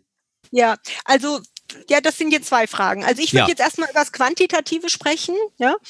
Ähm, also da fehlt mir natürlich letztlich die Kompetenz, aber ähm, ich sehe, ich, schau, ich schaue mir das ja genau an und sehe immer, dass es da eigentlich schon Entwicklungen gibt, die in so eine Richtung gehen. Ich hatte ja vorhin schon das transnationale Samplen angesprochen. Und in dem Moment, wo man Datensätze kreiert, in denen eben Migranten drin sind, Emigranten, Immigranten, ich habe jetzt hier zum Beispiel einen Kollegen, der Marcel Erlinghagen, der hat so ein deutsches Auswandererpanel, ja, dann hat man natürlich als nächstes äh, dann ähm, das ist jetzt vielleicht nicht bei Marcel so wichtig, aber man hat als nächstes die Frage, wie misst man denn dann sowas wie Bildung? Ja, äh, wenn man eben nicht genau immer sagen kann, in welchem Land ist jetzt die Bildung oder der Job oder das Einkommen. Ja, und schon ist man bei diesem Problem der Kontextrelation. Und äh, da es ja auch viel Forschung zu diesen ähm, Kaufkraftäquivalenten und Umrechnungen gibt, das sind alles Themen, dazu gibt es schon Sachen. Also man könnte das schon machen. Und ich wäre total begeistert, wenn jemand mal sowas probieren würde. Ja, ähm, äh, also ich glaube, es wäre möglich, aber man müsste dann natürlich einiges an Hirnschmalz drauf verwenden und müsste auch sehen, wie weit kommt man mit den vorhandenen Datensätzen. Und dann kann man äh, ja ich beziehe mich ja auf Radil ähm, äh, und der hat ja auch quantitativ gearbeitet. Ähm, und ähm, bei Bourdieu, bei Radil es gibt diese Clusteranalysen, es gibt jetzt ja auch diese Lebenslaufanalysen, wo die Lebensläufe geclustert werden. Ja, also man hat Sequenzmusteranalyse heißt das, ne? Also man hat eigentlich auch die quantitativen Instrumente, um eben in solche komplexen Datensätze dann auch ähm, deskriptiv erstmal reinzugehen und zu schauen, was sind denn da eigentlich die Strukturlogiken? Ähm, und dann müsste man natürlich schauen, ob da dann auch was rauskommt, was sich ein, ein Stück weit von dem unterscheidet, was wir schon haben. Meine These wäre, dass das vor allem dann interessant wird, wenn man eben Situationen mit viel ähm, Migration sowas zu tun hat, dass es sehr interessant wird, wenn man Reichtumsforschung und Elitenforschung macht, ja, weil da ist es ja sehr offensichtlich, wie strategisch die Leute ihr Geld hin und her schieben, ihre Staatsbürgerschaften hin und her schieben und so weiter. Da würde es wirklich Sinn machen, so vorzugehen. Und natürlich im globalen Süden äh, wo eben einfach diese Länderkategorie einfach nur Artefakte hervorbringt. Ja. Ähm, darauf sind wir jetzt noch gar nicht gekommen, also sollten wir vielleicht einfach noch mal auch noch irgendwann drauf zurückkommen. Ähm, wie mache ich das in meiner Forschung? Ähm, äh, in meiner Forschung und auch zum Beispiel eine Doktorandin von mir, die Ariana Kellmer, da gehen wir äh, relativ entlang des Lebenslaufs vor. Ja, und es gibt auch eine qualitative Forschung, ähm, Boris Nieswand, ähm, Magdalena Nowitzka, ähm, Caro, Caroline Plüss, die, ähm, die untersuchen viel, äh, wie, äh, wie gehen Leute eigentlich damit um, dass das, was sie haben, in verschiedenen Kontexten unterschiedlich nützlich ist. Dann wird von Statusparadox gesprochen, ja, oder von transnationalen Ressourcen. Und letztlich ist ja klar, die äh, äh, wir alle eigentlich orientieren uns mit Blick auf unsere Möglichkeiten. Und ähm, wenn es äh, so da, wo wir sind, alles super ist, ja, also wir haben eine hohe sozialräumliche Autonomie, würde ich sagen, einfach weil wir in einem sehr gut ausgestatteten Kontext leben und da eben auch passen, dann brauchen wir uns auch nicht bewegen. Ja, also es ist auch ein Irrtum zu sagen, man muss immer Migrant werden oder immer mobil werden oder es ist immer besser. Ja, es gibt verdammt viele Leute, die migrieren äh, und es geht ihnen dadurch schlechter. Ja, ähm, also wenn es mir erstmal so gut geht, dann ändere ich mich da auch nicht. Aber wenn es eine Situation gibt, wo ein anderer Kontext lockt oder mein Kontext schlecht ist, ja, dann fängt das an, wo stelle ich mich eigentlich besser? Ja, also Sie haben vielleicht mal irgendwann im Studium kurz drüber nachgedacht oder vielleicht überlegen Sie, wenn Sie wissenschaftlich arbeiten wollen, wäre es nicht doch schlauer, in den angelsächsischen Markt zu wechseln? Ja, ähm, also wenn man da richtig gut ist, dann kann man weltweit berühmt werden, zum Beispiel. Ja, oder wenn man eben mit dem deutschen Wissenschaftssystem nicht so glücklich ist, äh, die haben andere Karrierewege. Ja, oder man geht da mal hin und denkt, ich komme dann als der große tolle Internationale zurück. Ja, also das wäre zum Beispiel so eine Abwägung, die würde man eventuell treffen. Und dann gibt es dann Studien über Leute, also Caroline Plus, die zeigt zum Beispiel, äh, dass so Chinesen aus Singapur in New York, wenn sie jung sind, ähm, finden sie es ganz toll. Aus verschiedenen Gründen äh, profitieren sie auch von diesen Zuschreibungen, dass Asiaten so toll sind und so fleißig und so weiter. Und wenn sie ein bisschen älter werden, gehen sie nach Singapur zurück ähm, weil sie sagen, na, jetzt möchte ich gerne Kinder haben. Ja, da hilft es äh, doch, wenn meine Großfamilie ein bisschen hilft. Außerdem äh, in New York stelle ich fest, da ist die Konkurrenz groß und dieses Stereotyp des fleißigen Asiaten hilft mir nicht unbedingt dort Chef zu werden. Da gibt es so eine Glass Ceiling. Während wenn ich jetzt nach Singapur zurückgehe, dann sagen alle in Singapur, wow, du warst zehn Jahre in New York. Mensch, willst du nicht Chefin werden? Ja, äh, so plötzlich hat sich im Lebensverlauf äh, das äh, haben sich die äh, strategischen Optionen verändert. In dem Fall sieht man das auch an der Migration. Und diese Situation, die hat man auch relativ häufig. Ja, hat man auch innerdeutsch. Sie erinnern sich vielleicht an das Beispiel von den Ingenieuren, die aus Hannover nach München gehen. Ja? Und das kann man also durchaus auch in so einer Lebensverlaufsforschung ganz gut mit berücksichtigen. Hm. Ähm, jetzt haben Sie schon äh, diese ja strategischen, diesen strategischen Umgang äh, mit den Ressourcen äh, angesprochen. Ähm, und welche, den Kontextrelationen. Und den Kontextrelationen, genau. Äh, es ist ja, Sie sprechen ja auch von dieser Passung, also wo kann sozusagen die die ähm, die die Ressource oder oder es ist ja wie so eine Art wie so eine chemische Reaktion, also wo kommt quasi äh, die beiden Elemente zusammen, so dass sie sozusagen die größte Wirkung erzielen. Ähm, welche ähm, äh, Ort äh, sozusagen in Ihrer Konzeption hat da dieses dieses ähm, ja, dieser strategische Umgang damit. Das hat ja eine Wissenskomponente. Also ich muss natürlich genau mhm. das wissen, wo sind die Arbeitsmärkte. Äh, äh, mhm. Ich habe, ich kenne es irgendwie auch im Studium. Das kennt man ja auch aus dieser äh, Frage, äh, warum steigen, ist es so schwierig, den Aufstieg, den sozialen zu schaffen. Das hat ja zum Teil auch viel damit was zu tun, dass man manche Sachen wissen muss, wo man zum mhm. Beispiel ein Stipendium kriegt. Das würde man kriegen, da hätte man gar kein Problem. Man muss es aber dann wissen und natürlich auch äh, die ganzen, äh, ähm, ja, das drumrum eben. Ähm, äh, gleichzeitig auch die Frage, es ist ja ja schon so ein bisschen die Grundannahme, okay, es versuchen irgendwie alle die ganze Zeit, das möglichst zu optimieren und nach oben zu gelangen. Ähm, mhm. Also was äh, sind jetzt auch wieder verschiedene Fragen, aber welche Rolle spielt da diese, diese, mhm. ähm, ja, diese Passung da, ähm, die mhm. man da versucht? Ja. Und vor allem der Begriff der sozialräumlichen Autonomie, der schon gefallen ist, der ist natürlich ja. auch ganz äh, entscheidend dabei wahrscheinlich. Ja, ähm, also äh, vielleicht erstmal zum Begriff der Strategie.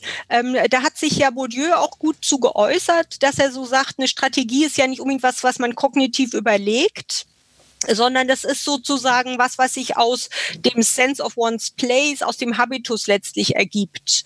Und so würde ich das auch sehen. Also es gibt natürlich eine Wissenskomponente, aber noch viel stärker ist diese Komponente, äh, dass wir ähm, ohne jetzt das Habitus-Konzept auszuführen, eigentlich ein Gefühl dafür haben, wo gehören wir hin und wo können wir überhaupt hinkommen. Ja, und ähm, wenn man mit dem Capability-Ansatz arbeitet, sieht man auch, dass, äh, und auch mit Bourdieu letztlich, dass es nicht so ist, dass alle das Gleiche wollen. Ja, und da ist eine Ungleichheitskomponente drin äh, dass äh, Leute, die sehr benachteiligt sind, von vornherein sich bestimmte Ziele nicht setzen. Da ist aber auch eine Heterogenitätskomponente drin. Deswegen spricht Senja von Capabilities, dass er sagt, es geht nicht um realisierte Lebenschancen, sondern es geht um die Möglichkeit, äh, eine bestimmte Lebenschance zu erreichen. Also sprich, wenn ich reich bin und magersüchtig, ist es was anderes, als wenn ich nicht genug Geld habe, um genügend Essen zu kaufen. Ja, im einen Fall äh, könnte ich mich abwechslungsreich ernähren und aus bestimmten Gründen mache ich das nicht. Magersüchtig ist jetzt vielleicht ein schlechtes Beispiel, weil es ja auch eine Erkrankung. Aber nehmen wir mal einfach an, ich bin reich, aber ich, ich esse am liebsten Pommes. Ich esse einfach immer Pommes und werde auch dick davon, ja. Aber ich hätte mich auch anders ernähren können, ja. Dann habe ich diese Capability. Während äh, wenn ich Pommes esse, weil ich schlicht und einfach nicht genügend Geld habe, um was anderes zu kaufen, dann, dann bin ich eben arm. Ja? Ähm, zumindest in Deutschland. So, das ist mal das eine. Also Strategie ist äh, ist schon was, was äh, was jetzt nicht als was ich überlege alles und wie so ein Computer und alle wollen das gleich und alle wollen reich werden. Ja? Ähm, jetzt nochmal zu der sozialräumlichen Autonomie. Äh, die bezieht sich ja auf diese Kontextrelation. Äh, das heißt, da, das ist wirklich schon was konzeptionell anderes. Ähm, äh, ich würde sagen, dass wir auch ein Gefühl dafür haben, dass wir uns besser stellen, wenn wir sozialräumliche Autonomie haben.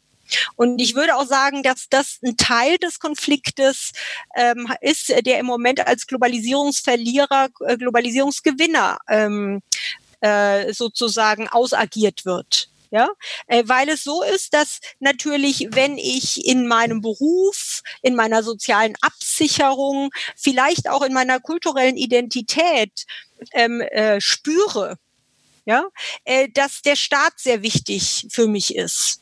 Wie auch immer richtig das sein mag oder auch nicht dann habe ich eine, eine andere Ausgangspunkte, habe ich eine andere strategisch, liegt mir strategisch was anderes nahe, als wenn ich spüre, dass, äh, äh dass eine Internationalisierung mir oder meinen Kindern nützen könnte.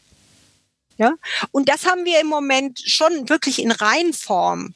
Ja, also wir haben Gruppen, äh, die sich mit so Dingen beschäftigen, wie arbeitet mein Geld, wo kann ich mein Geld anlegen, kaufe ich mir Aktien, was macht die deutsche Wirtschaft, ähm, äh, wie, äh, im Sinne von, ähm, gewinnen wir alle durch äh, Neoliberalismus und so weiter. Ja, Steffen Mau hat ja ein Buch geschrieben, warum die Mittelschicht so begeistert vom Neoliberalismus ist. Das ist ja nicht, nicht unmittelbar einleuchtend. Aber das ist so ein Diskurs von, ähm, äh, wir können alle ähm, äh, wir können alle Multimilliardäre in den USA werden, ne, wenn es so weitergeht, weil unsere Kinder lernen Chinesisch und alles wird gut, ja. So, und äh, dahinter steht natürlich die Realität dessen, dass hochgebildete Leute in einer Exportwirtschaft wie Deutschland, die sehr stark von Globalisierung äh, profitiert, natürlich zu Recht den Eindruck haben, die weltweite Konkurrenz kann ihnen nicht schaden, weil ähm, wir stehen ja sehr gut da. Und es ist eigentlich super, wenn Aldi überall in der Welt verkaufen kann, weil dann steigt die Aldi-Aktie.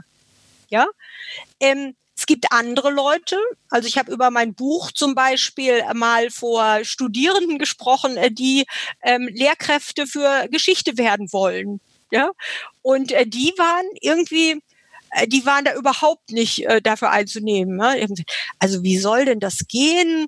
Ähm, dass man also die Grenzen öffnet, ja, und so. Und also, wie sollen jetzt Ausländer deutsche Geschichte unterrichten? Das geht ja wohl gar nicht.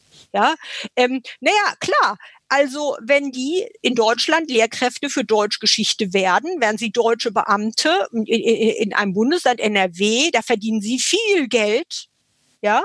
Und ähm, da wäre es nicht so günstig, wenn jetzt plötzlich der Eindruck entstehen würde, wir machen Globalgeschichte. Ja, oder wir alle Leute können Geschichte lernen. Es wäre vielleicht sogar toll, wenn mal jemand aus Frankreich kommen würde und, und, und französische Geschichte. Nee, das wäre nicht so gut. Ja, also hat man doch so innerlich so ein Gefühl von, ähm, mach mal lieber ein bisschen langsamer. Ja, und das trifft natürlich auch für Leute zu, äh, die ähm, relativ wenig verdienen äh, und die ähm, wissen, dass meinetwegen, also nehmen wir mal eine Krankenschwester, ja, eine Krankenschwester hat, wenn man das jetzt im Weltmaßstab sieht, ja, sie hat in Deutschland ein relativ geringes Einkommen, ja, aber sie hat eine spitzen Gesundheitsversorgung. Ihre Kinder können auf hervorragende Schulen gehen, ja.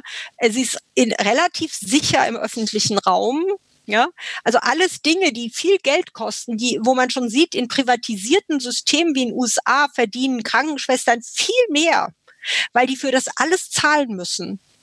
Die haben dann studiert und die verdienen ganz anders. Ja, die zahlen aber auch 1600 Dollar für den Kita-Platz im Monat. Ja, ähm, also da sieht man, äh, dass da dann durchaus auch so ein Gefühl entstehen kann von von ähm, äh, der Staat ist doch sehr wichtig. Und dann ist es natürlich interessant, wie informiert ist man ja, wenn man dann äh, sieht, dass der deutsche Staat dadurch reich wird, dass er sich globalisiert und auch auf Kosten anderer Länder, nicht zuletzt im Süden der EU, exportiert, ja, ähm, dann geht man nicht zu den Rechten, ja.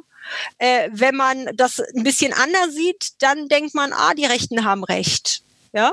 Und da, damit kann man schon diese politische Kluft, die wir im Moment sehen, ein Stück weit auch erklären.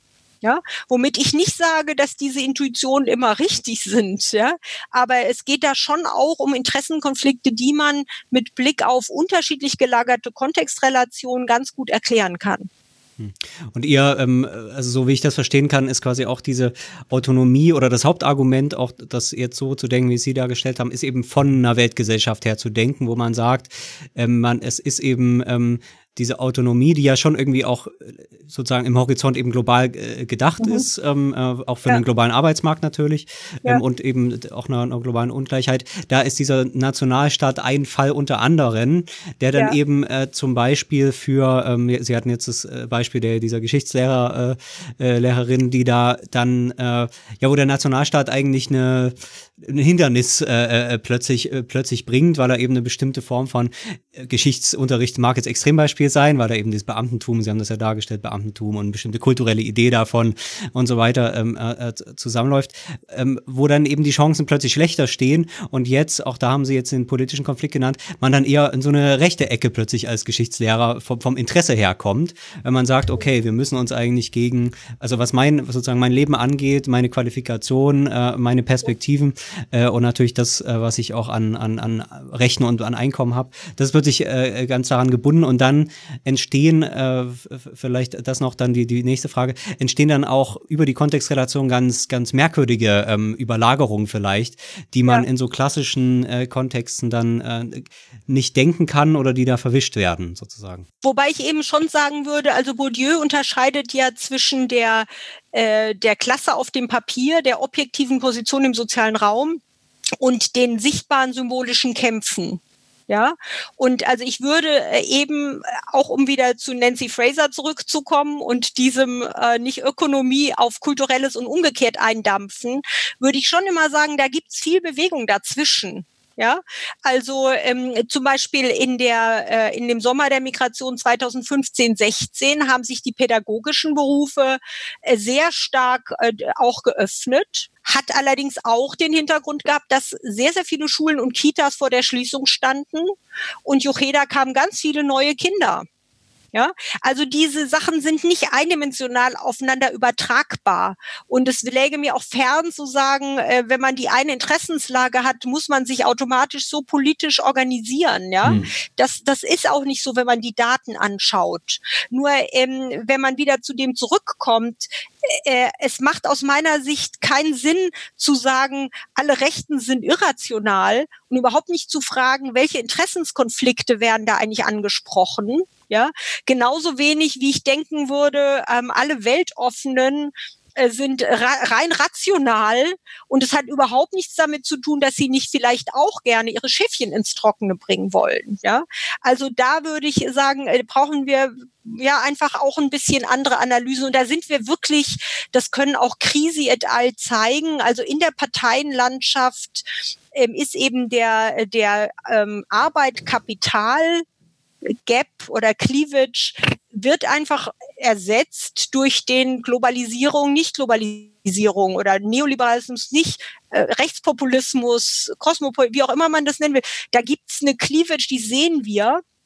Und äh, da, äh, da sind wir auch ein bisschen noch damit am Ringen, wie man die deuten kann. Und eine Deutung, die schon sehr plausibel ist, ist äh, die Deutung darüber, dass man unterschiedliche Kontextrelationen hat und sich unterschiedlich dazu verhält, ähm, äh, was sozialräumliche Autonomie einem, also wie die, wie die für einen selber aussieht. Und Leute, die eben einen geschützten Kontext haben, der sehr gut ausgestattet ist, ja, die können berechtigt das Gefühl entwickeln, ich möchte den erhalten.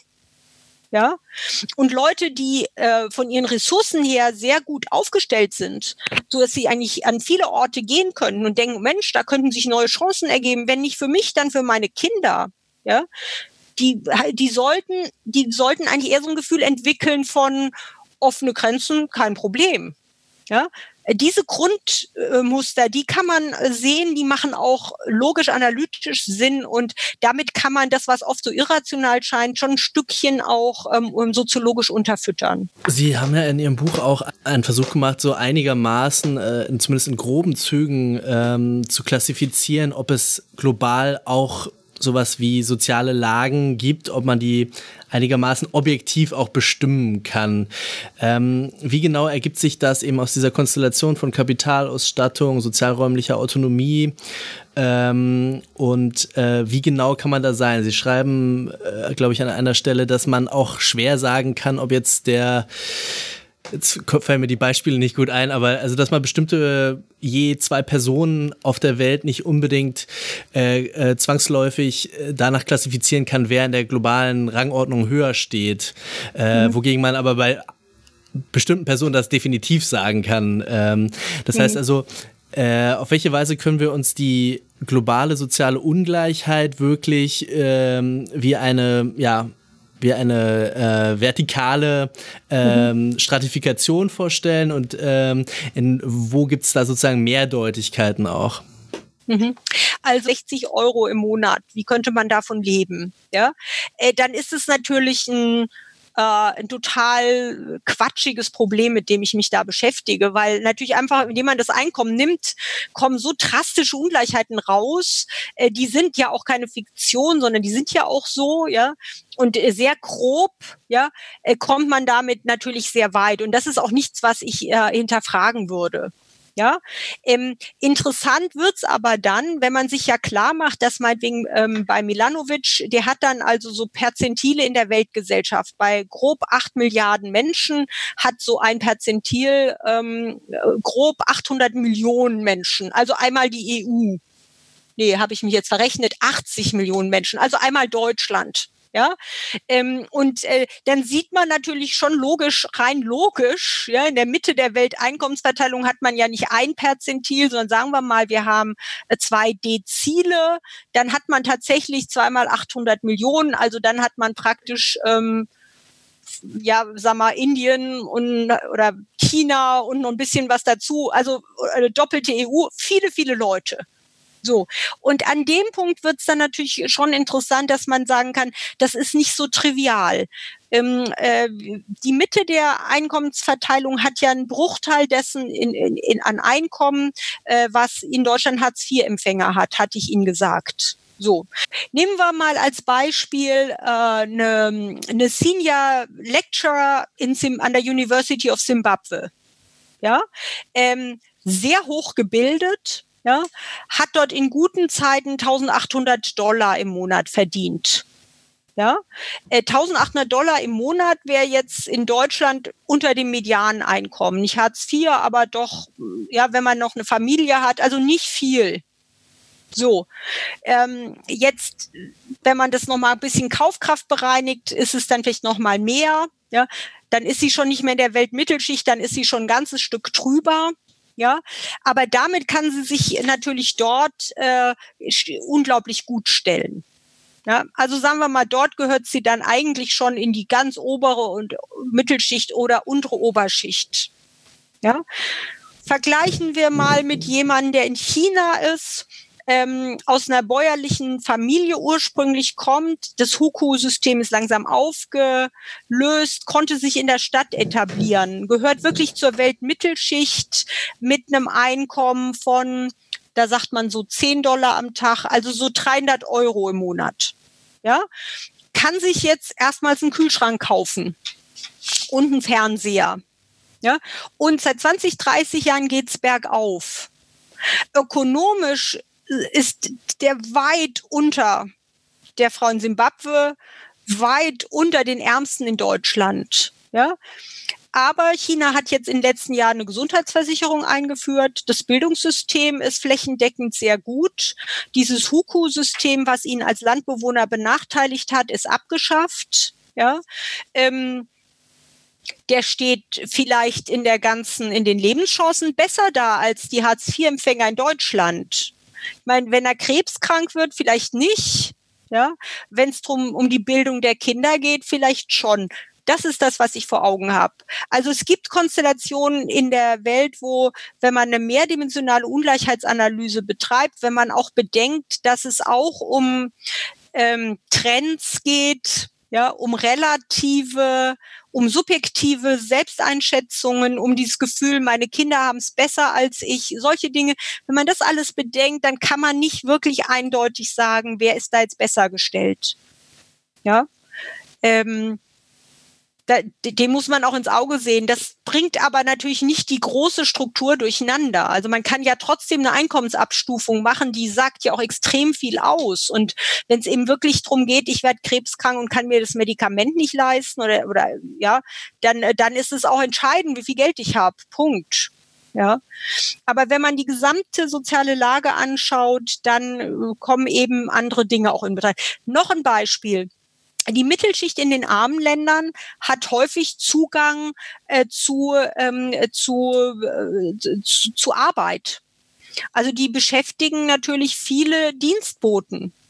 Und nicht nur, weil sie ausbeuterische Schweine sind, sondern auch, weil sogar die Verpflichtung besteht, dass wenn man 1800 Dollar hat, dass man vielleicht noch zwei oder drei Leute, die sonst gar keinen Job hätten, als Gärtner, als Kindermädchen, als Aufpasser beschäftigt. So, Jetzt zum Thema Gender. Ähm, die sagen dann natürlich zu mir, wenn sie Frauen sind, sagen sie, Mensch, du hast es aber schwer, du musst dich ja um alles selber kümmern. Ja, also ich verdiene zwar weniger als du und äh, University of Zimbabwe ist auch nicht so angesehen, ja, ähm, aber ich kann mir drei Dienstboten leisten. Ja, ich ärgere mich wie die Pest über die und bla bla bla. Ja, aber letzten Endes, ja, machen die natürlich keine Hausarbeit, die kochen auch nicht, die müssen sich auch nicht den ganzen Tag um die Kinder kümmern. So, wie will man sowas vergleichen? Ja, das ist das, wofür ich sensibilisieren will. Und das hat eben wirklich immer was mit Kontextrelationen zu tun. Hm.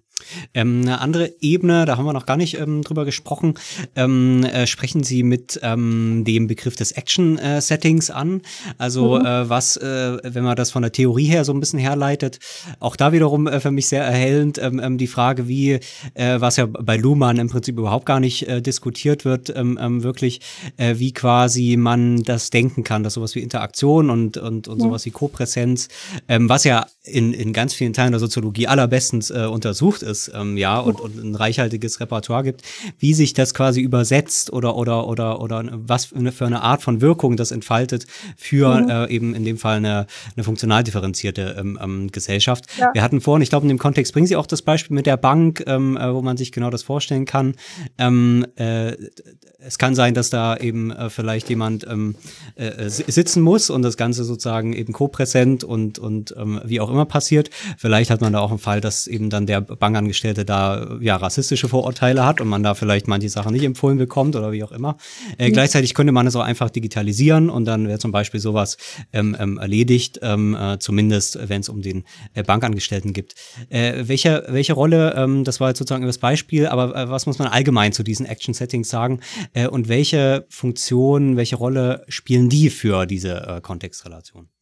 Ja, also die Action-Settings sind ja sozusagen eine Art, wie ich eigentlich diese territoriale Kontextrelation gerne verstehen möchte.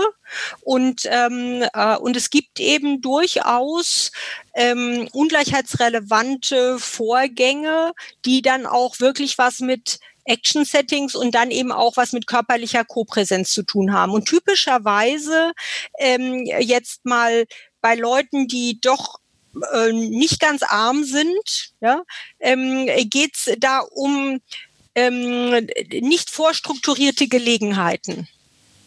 Ja, ähm, deswegen ist das Kaufhaus auch ein gutes Beispiel. Ja, ähm, also ins Kaufhaus gehe ich ja, ähm, also traditionell, heute nicht mehr vielleicht, aber traditionell gehe ich hin und gucke mal.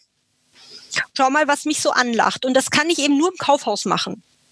Ja, mittlerweile kann ich das auch durch Browsen im Internet und so weiter machen. Aber sozusagen, äh, wenn man das jetzt mal weglässt, konnte man das eigentlich nur im Kaufhaus machen. Dass man so viele verschiedene Güter nebeneinander sieht. Das Gleiche ist, äh, man, äh, man macht wissenschaftliche Forschung, man mehr Soziologie, kennt sich aus, liest eine bestimmte Richtung von Literatur, ja. Dann geht man auf eine Tagung und da trifft man zufällig Leute, weil das irgendwelche Freunde von Kollegen sind. Äh, man hört sich irgendwas an, was einen überhaupt nicht interessiert, wo man plötzlich merkt, Mensch, das ist ja total spannend. Ja, ähm, das sind so Momente, wo diese Action-Setting, Kopräsenz dann auch tatsächlich ungleichheitswirksam werden. Ja. Und ähm, da gibt's dann zum Beispiel in der, in der Genderforschung ja auch Studien drüber. Was bedeutet das, wenn man über längere Zeit nicht auf Konferenzen fahren kann? Ja? Äh, weil eben dann doch diese Gelegenheits, äh, diese Gelegenheitskontakte wegfallen. Und mit Blick auf Luhmannsche Systemtheorie ist es so, dass ich habe ja den Begriff von Weichhardt übernommen und der bezieht sich auch auf Luhmann und sagt, es ist eigentlich auch kein Problem für Luhmann, das zu integrieren. Das würde ich auch so sehen. Die Systemtheoretiker selber wollen radikal konstruktivistisch und rein sozusagen äh, auf Kommunikation fokussiert sein. Es ist aber für die Systemtheorie überhaupt kein Problem zu sagen, manche Systeme haben eine sozial-materielle Seite. Und in den Science und Technology Studies ist das eigentlich auch mittlerweile Common Sense. Äh, äh, und die sind extrem konstruktivistisch, die Science and Technology Studies, und haben kein Problem damit, dieses, diese Überlagerung von Sozialem und Materiellem zu denken. Und insofern denke ich, das ist eigentlich ein unproblematischer, also das ist eigentlich ein Gedanke, der unproblematisch in die Systemtheorie eingeführt werden kann. Für die Ungleichheitsforschung geht es mir eben darum zu sagen, nicht alles ist territorial gebunden. Ja? Und das Kaufhaus ist dafür ein gutes Beispiel. Also man sieht ja jetzt, dass die Kaufhäuser eigentlich obsolet werden. Ja, weil man mittlerweile das anders regeln kann für mich persönlich ist es traurig. Ich lebe in Essen. Bis vor kurzem sah es so aus, wie wenn wir gar kein Kaufhaus mehr haben würden. Jetzt haben wir wahrscheinlich noch eins. Ja, also für mich ist das wirklich ein Verlust. Aber für, für viele Jüngere kaufen ja von vornherein nur über Lieferdienste ein und äh, für die ist das, äh, man muss sagen, das, wahrscheinlich ist es nur eine Frage der Zeit, dass es keine Kaufhäuser mehr geben wird. Hm. Ja. Ähm, ein Beispiel, äh, was mir da noch eingefallen ist, ähm, wo das dann vielleicht auch für diese Ungleichheitsfrage äh, wichtig wird, ähm, ist diese äh, Libra-Währung, die da Facebook vor einer Weile mal versucht hat zu, zu etablieren, wo sie gesagt haben, wir haben jetzt unsere eigene Währung und äh, sie haben ja auch so ein freies Konsortium da gebildet, wo sie gesagt haben, die Währung ist auch gedeckt durch, durch alle möglichen anderen Währungen, man kann das wirklich benutzen, das ist jetzt keine irgendeine Idee. Äh, und, und es gab tatsächlich eben dann von den, von den äh, Zentralbanken und auch von den, von den ganzen Ländern eben eben eine, eine fast, fast panische Reaktion ähm, ähm, darauf, ähm, weil sie gesagt haben, dass das, das geht nicht und das, das muss hier alles illegal werden.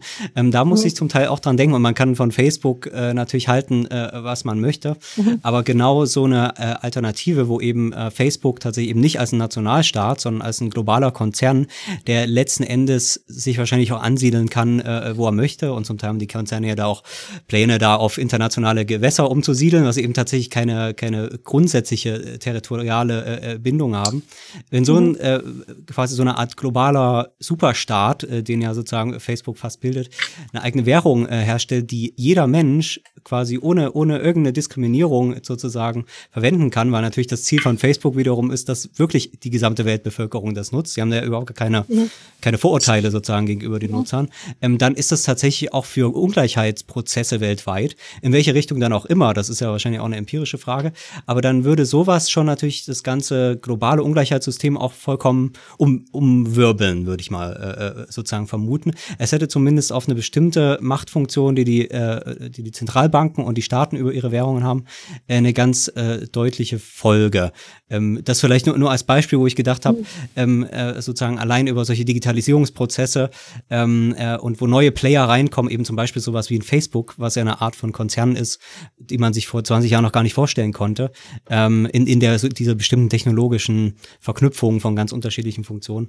Ähm, da habe ich gedacht, da ist irgendwie dieser Ansatz da auch ähm, ja sehr gut, um das zu verstehen. Warum sind die Staaten da so ähm, äh, da so hinterher, was auch immer da ist? Ja, wobei man da sagen muss, ähm, also in meiner Theorie äh, würde Facebook da einfach eine, eine gewisse, also eigentlich eine neue Funktionalität einführen, die wir ja auch schon haben. Also es gibt ja, äh, also Geld ist ja umrechenbar.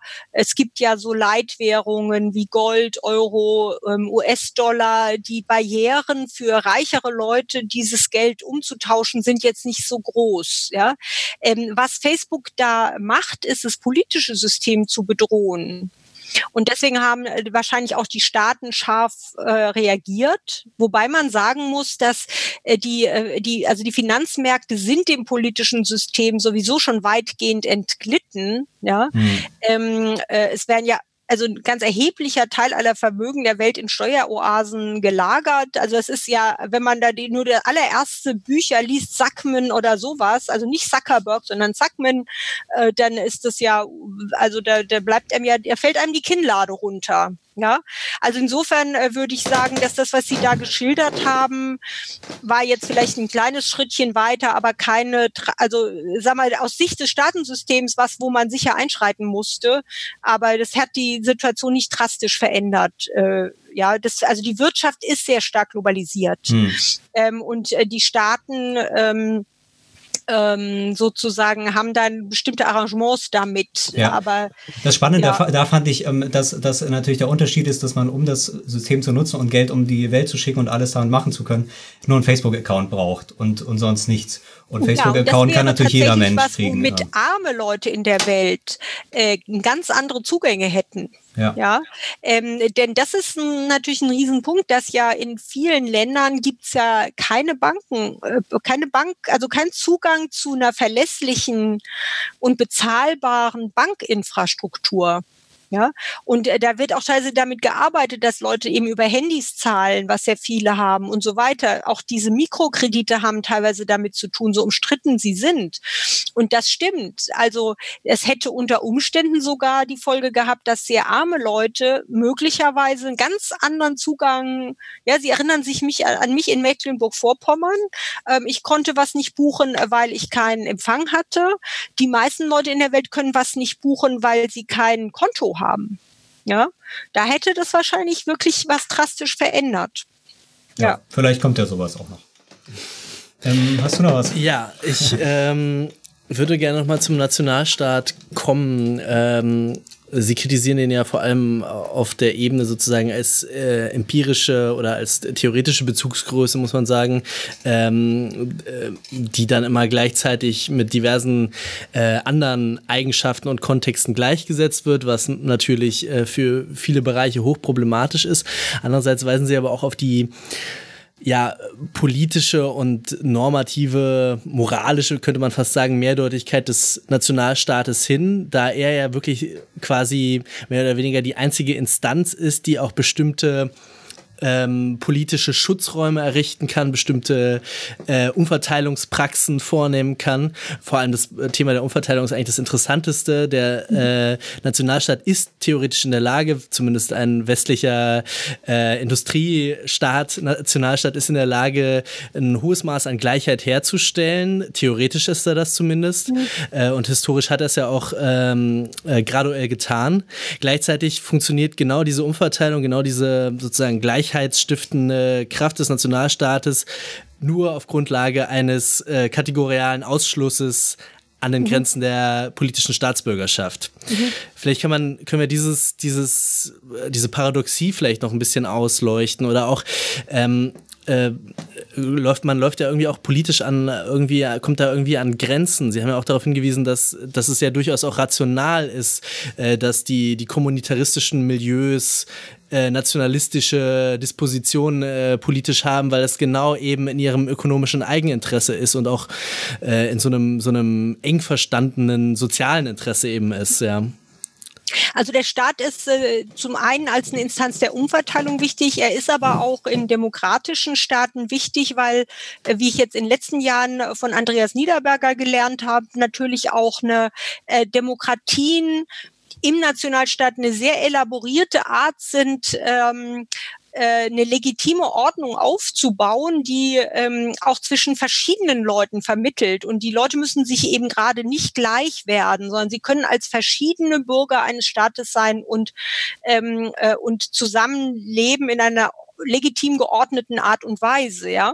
Und das Problem ist, dass die politische Philosophie, die politische Theorie und die Soziologie folgt ihr da, ähm, äh, dass ähm, dieses Ideal des demokratischen Nationalstaats äh, sozusagen mit der Realität verwechselt äh, und so tut, als wäre das immer so.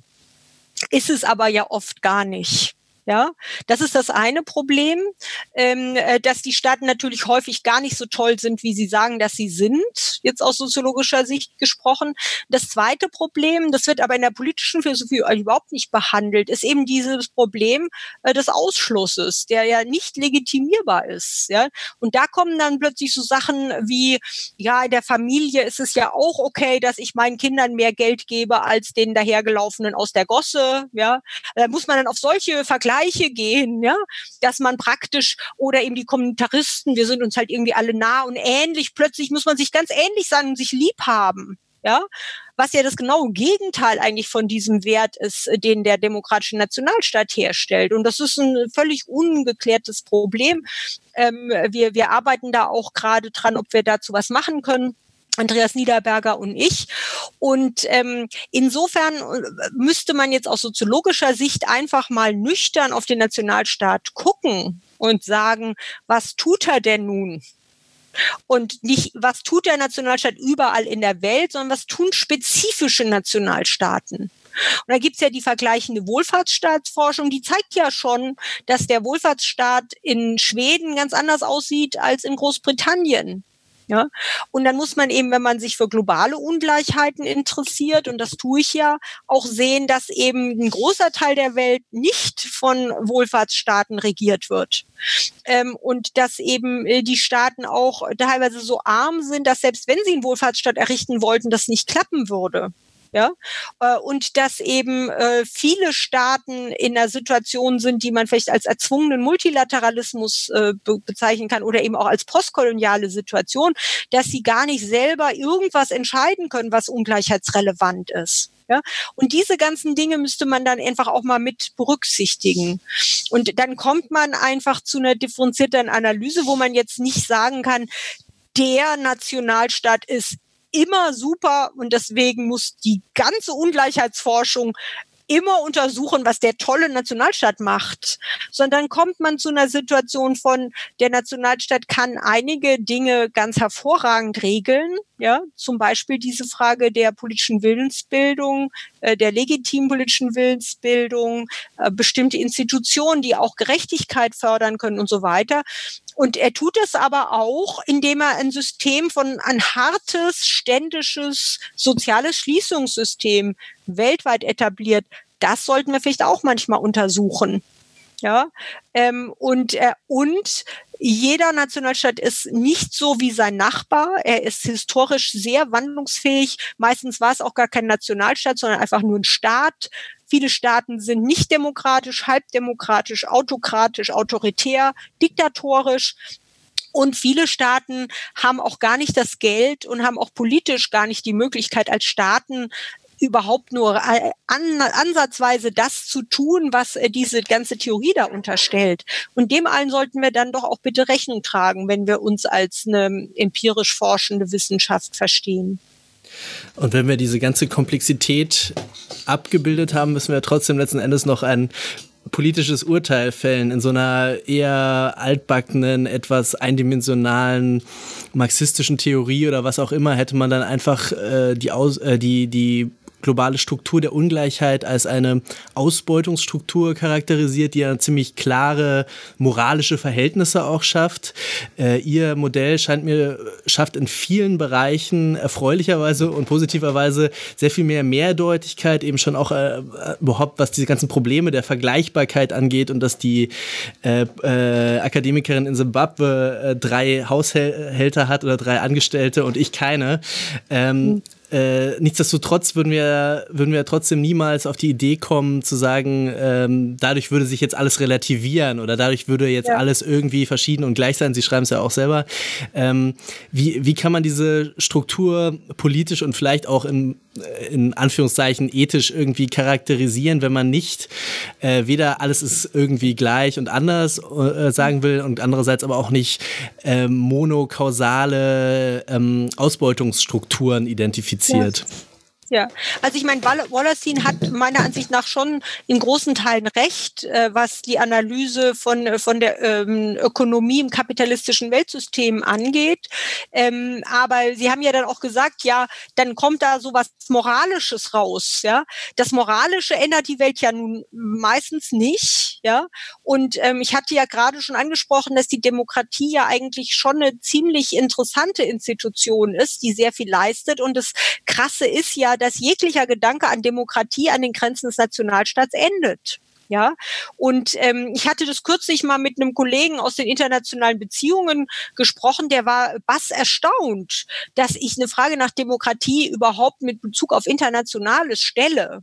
Ja, und wie gesagt, die Philosophie beschäftigt sich damit auch wenig. Also der Andreas Niederberger hat über transnationale Demokratie habilitiert, deswegen haben wir uns auch glücklicherweise gefunden, aber da gibt es nicht so viel. Ja, jetzt haben wir aber doch ganz viele Probleme, die wir gerade nicht durch ähm, Moralisieren lösen können. Also zum Beispiel das Problem an den Südgrenzen der Europäischen Union, ja, wo es hier berechtigte Interessen gibt, die sagen, die sollen nicht alle herkommen, ja, wo es in der EU wahnsinnig viel Stress dazu gibt, äh, wer, ist jetzt wo zuständig, wo aber natürlich auch Leute äh, sozusagen ihr Leben verlieren äh, äh, auf höchst illegitime Weise, ja ähm, und auch Anrainerstaaten da impliziert sind, ein riesiges Problem. Ja, okay, was passiert mit dem Problem? Nichts. Ja, also seit, äh, seit 20 Jahren äh, geht's da null voraus. Und warum?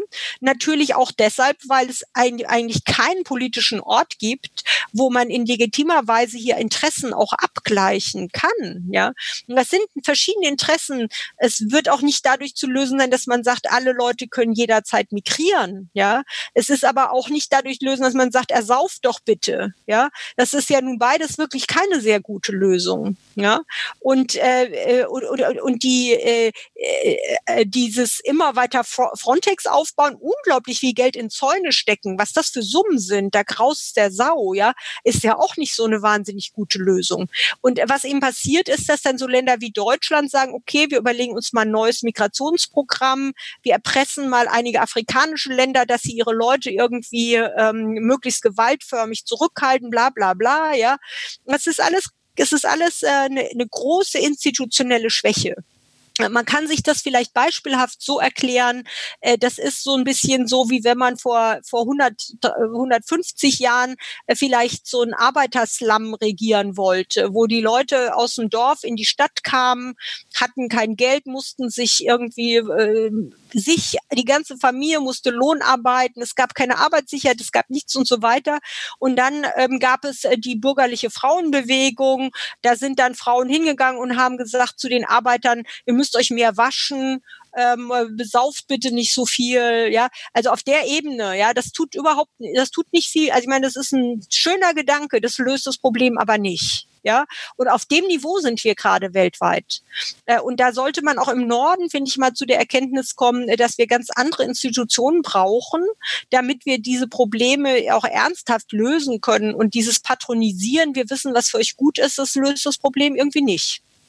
Sehen Sie da dann irgendwelche ähm, institutionellen Vorschläge, politische Vorschläge in irgendeiner Form, dass sich das da in die Richtung bewegt? Also wenn man über das Problem nachdenkt, dann scheint man immer wieder zu diesem Ergebnis zu kommen, dass tatsächlich es einfach Institutionen bräuchte, diese, diese nationalstaatliche Partikularität und dieses Gegeneinander und dieses im eigenen Interesse irgendwie verhaftet sein, ähm, auf höherer Stufe demokratisch auflösen können. Aber wenn jetzt irgendjemand darüber nachdenken würde, was weiß ich, die UNO demokratisch aufzuwerten oder dergleichen, äh, würde das wie der äh, weltfremdeste Vorschlag äh, den meisten vorkommen. Ähm, ja, also ich, ich denke, also ich habe jetzt schon gelernt, dass es tatsächlich gute Gründe gibt, warum äh, so eine Art Weltföderalstaat problematisch sein könnte. Ja, da brauche ich jetzt vielleicht nicht drauf eingehen. Aber was aus meiner Sicht überhaupt kein Problem wäre, also sag mal so philosophisch nicht trivial, aber durchaus soziologisch denkbar, dass Menschen in verschiedenen Constituencies sind. Ja, so heißt es ja. Also praktisch ein Wahlvolk stützt eine Institution, legitimiert sie und wird aber auch von ihr geordnet. Ja, und äh, wir sind auch in verschiedenen Constituencies. Also wir sind ja zum Beispiel auch äh, in einem Kommunalparlament, ja, äh, und im nationalen Parlament und Schüler haben Klassensprecher, ja, ähm, Studierende haben AStA und so weiter. Das ist also im Prinzip schon möglich, dass man in mehreren Constituencies agiert. Und wenn man jetzt nochmal auf das Problem der Migration, Migrationsregulationen zu sprechen kommt, äh, könnte ich mir zum Beispiel durchaus vorstellen, dass man sagt, man macht vielleicht auch eine Constituency, wo äh, sag mal, ein größeres Migrationsnetzwerk abgebildet ist, wo die Migrationsinteressierten, die Migrations ähm, sozusagen diejenigen, die Leute aufnehmen müssten, ja, ähm, da in irgendeiner Form auch durch, durch, eine, durch einen Interessenabgleich verbunden sind, dann könnte man natürlich auch schauen, okay, was geht, was geht nicht, ja. Aber dann müsste man eben auch akzeptieren, dass auch Leute, die nicht Staatsbürger sind, auf einer Ebene oder wenn es um bestimmte Probleme geht, auch legitime Interessen haben, ja, und auch eine politische Voice und Repräsentation haben müssen. Und dass es eben nicht so geht, äh, dass gute Menschen im Norden sagen, wir heißen alle willkommen und Friede, Freude, Eierkuchen, wo man ja auch sagen muss, na ja, also so ist die Welt ja auch nicht, ja. Ähm, und auf der anderen Seite äh, böse Leute sagen, nee, wir wollen überhaupt niemand, weil Deutschland ist so toll und wir wollen immer gerne so bleiben, wie 1900 in unserer Wahrnehmung aussieht, ja. So ist die Welt nun mal auch nicht und es ist ja auch sowieso Quatsch, ja, weil es einfach nicht so ist, ja. Ähm, äh, sondern dass man eben anfängt, dann äh, miteinander sich auseinanderzusetzen, ja, einschließlich der beteiligten Länder. Und dann eben findet man ja oft auch irgendwelche kleinteiligen Lösungen, ja. Und vor allem hat man dann eine Legitimität. Also man ist dann nicht immer dieses, ich denke mir aus, was gut ist und zieh's durch, sondern man hat da eine Legitimität, an die sich auch Leute binden. Es entsteht eine Ordnung, wo dann auch Leute, die sich nicht an diese Ordnung halten, ähm, äh, weniger Legitimität haben. Ja, ich meine, im Kleinen wird das teilweise gemacht. Äh, ich weiß nicht, ob Sie das wahrgenommen haben. Es gab ja vor einigen Jahren einen Diskurs über äh, undokumentierte Migranten aus der ehemaligen Jugoslawien, soweit es eben die Länder nicht Teil der EU waren. Und dann wurden solche Programme gemacht, wo man eben legal in die EU kommen konnte, nach Deutschland kommen konnte. Und dann hat sich das natürlich auch ein Stück weit reduziert. Aber das heißt dann Migration Management. Das heißt, die reichen Länder sagen, was sie wollen dann managen sie das, dann ist alles gut. Das wäre jetzt nicht meine Vorstellung, sondern ich denke schon, dass wir für die großen Fragen, ähm, ich meine, ich habe jetzt immer über Migration gesprochen, aber Klimawandel ist ja äh, eine viel größere Baustelle. Da muss man irgendeine Lösung finden, dass man eben auch ähm, allen Beteiligten das Recht zugesteht, ähm, eine Position einzubringen, auch wenn man die nicht mag, äh, und sich dann in irgendeiner Form auf eine Ordnung zu einigen, die dann auch legitim ist. Und äh, das kann man nicht nur im Rahmen des Nationalstaats und das kann man auch nicht dadurch, dass sich national, äh, äh reiche, starke Nationalstaaten zu Clubs wie der G7 oder der G20 zusammenfinden und dann ähm, ihre Heilsbotschaft der Welt bringen. Damit kommt man nicht zu einer legitimen Ordnung. Vielleicht ähm, noch eine Frage zum Abschluss. Ähm, Sie haben vorhin schon ein bisschen über die Soziologie gesprochen und den Forschungsstand und die Probleme, ähm, die da sind. Ähm, vielleicht kann man das nochmal eben zum Abschluss sagen. Äh, was ist da Ihr Gesamteindruck, genau auch für solche politischen Fragen, die ja natürlich irgendwie auch ein soziologisches, also nicht irgendwie, sondern ein grundsoziologisches äh, Thema sind.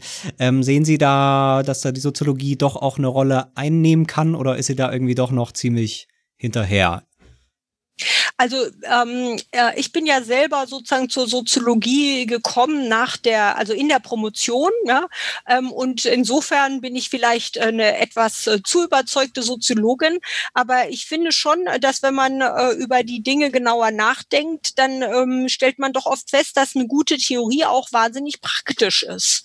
Und ähm, die, die ist nicht immer sofort politisch oder man kann nicht immer sofort der Politik raten, was die Politik tun soll. Das können auch die Politikwissenschaftler nicht, ja. Aber ähm, man, man kann doch von Seiten der Wissenschaft ähm, oft einen anderen Blick auf die Dinge werfen, äh, der dann, der dann auch ganz erhellend ist. Ich meine, man hat es jetzt äh, bei der äh, Covid-Pandemie gesehen, äh, dass äh, die Leute doch gemerkt haben, ja, so ein rein individuumszentriertes Denken, wie es in der Psychologie, in der Ökonomie äh, propagiert propagiert wird, das führt irgendwie nicht so weit, äh, wenn es um Phänomen geht, was damit zu tun hat, dass zwei Leute sich vielleicht anstecken können oder dass Menschen in einem Haushalt leben, ja. Und äh, es ist auch so, dass wenn man Leuten sagt, was ein Technokrat für richtig hält, machen die nicht unbedingt das, was ihnen gesagt wird. Ne? Das sind alles Dinge, wo man doch sofort sieht, dass die Soziologie da eine starke Seite hat, ja. Und da ja auch einiges Interessantes dazu sagen kann. Ja? Also auf der Ebene bin ich da eigentlich schon eher optimistisch, ja. Aber ich denke natürlich auch, also wenn man wissenschaftlich tätig ist, will man ja auch, dass die, äh, der Kenntnisstand vorangeht, dass die Diskussion vorangeht. Und insofern, das ist ja das Schöne an dem Beruf, dass man versucht, eigentlich immer weiterzudenken, ja. Und äh, in dem Sinne sollten wir natürlich dann auch immer weiterdenken.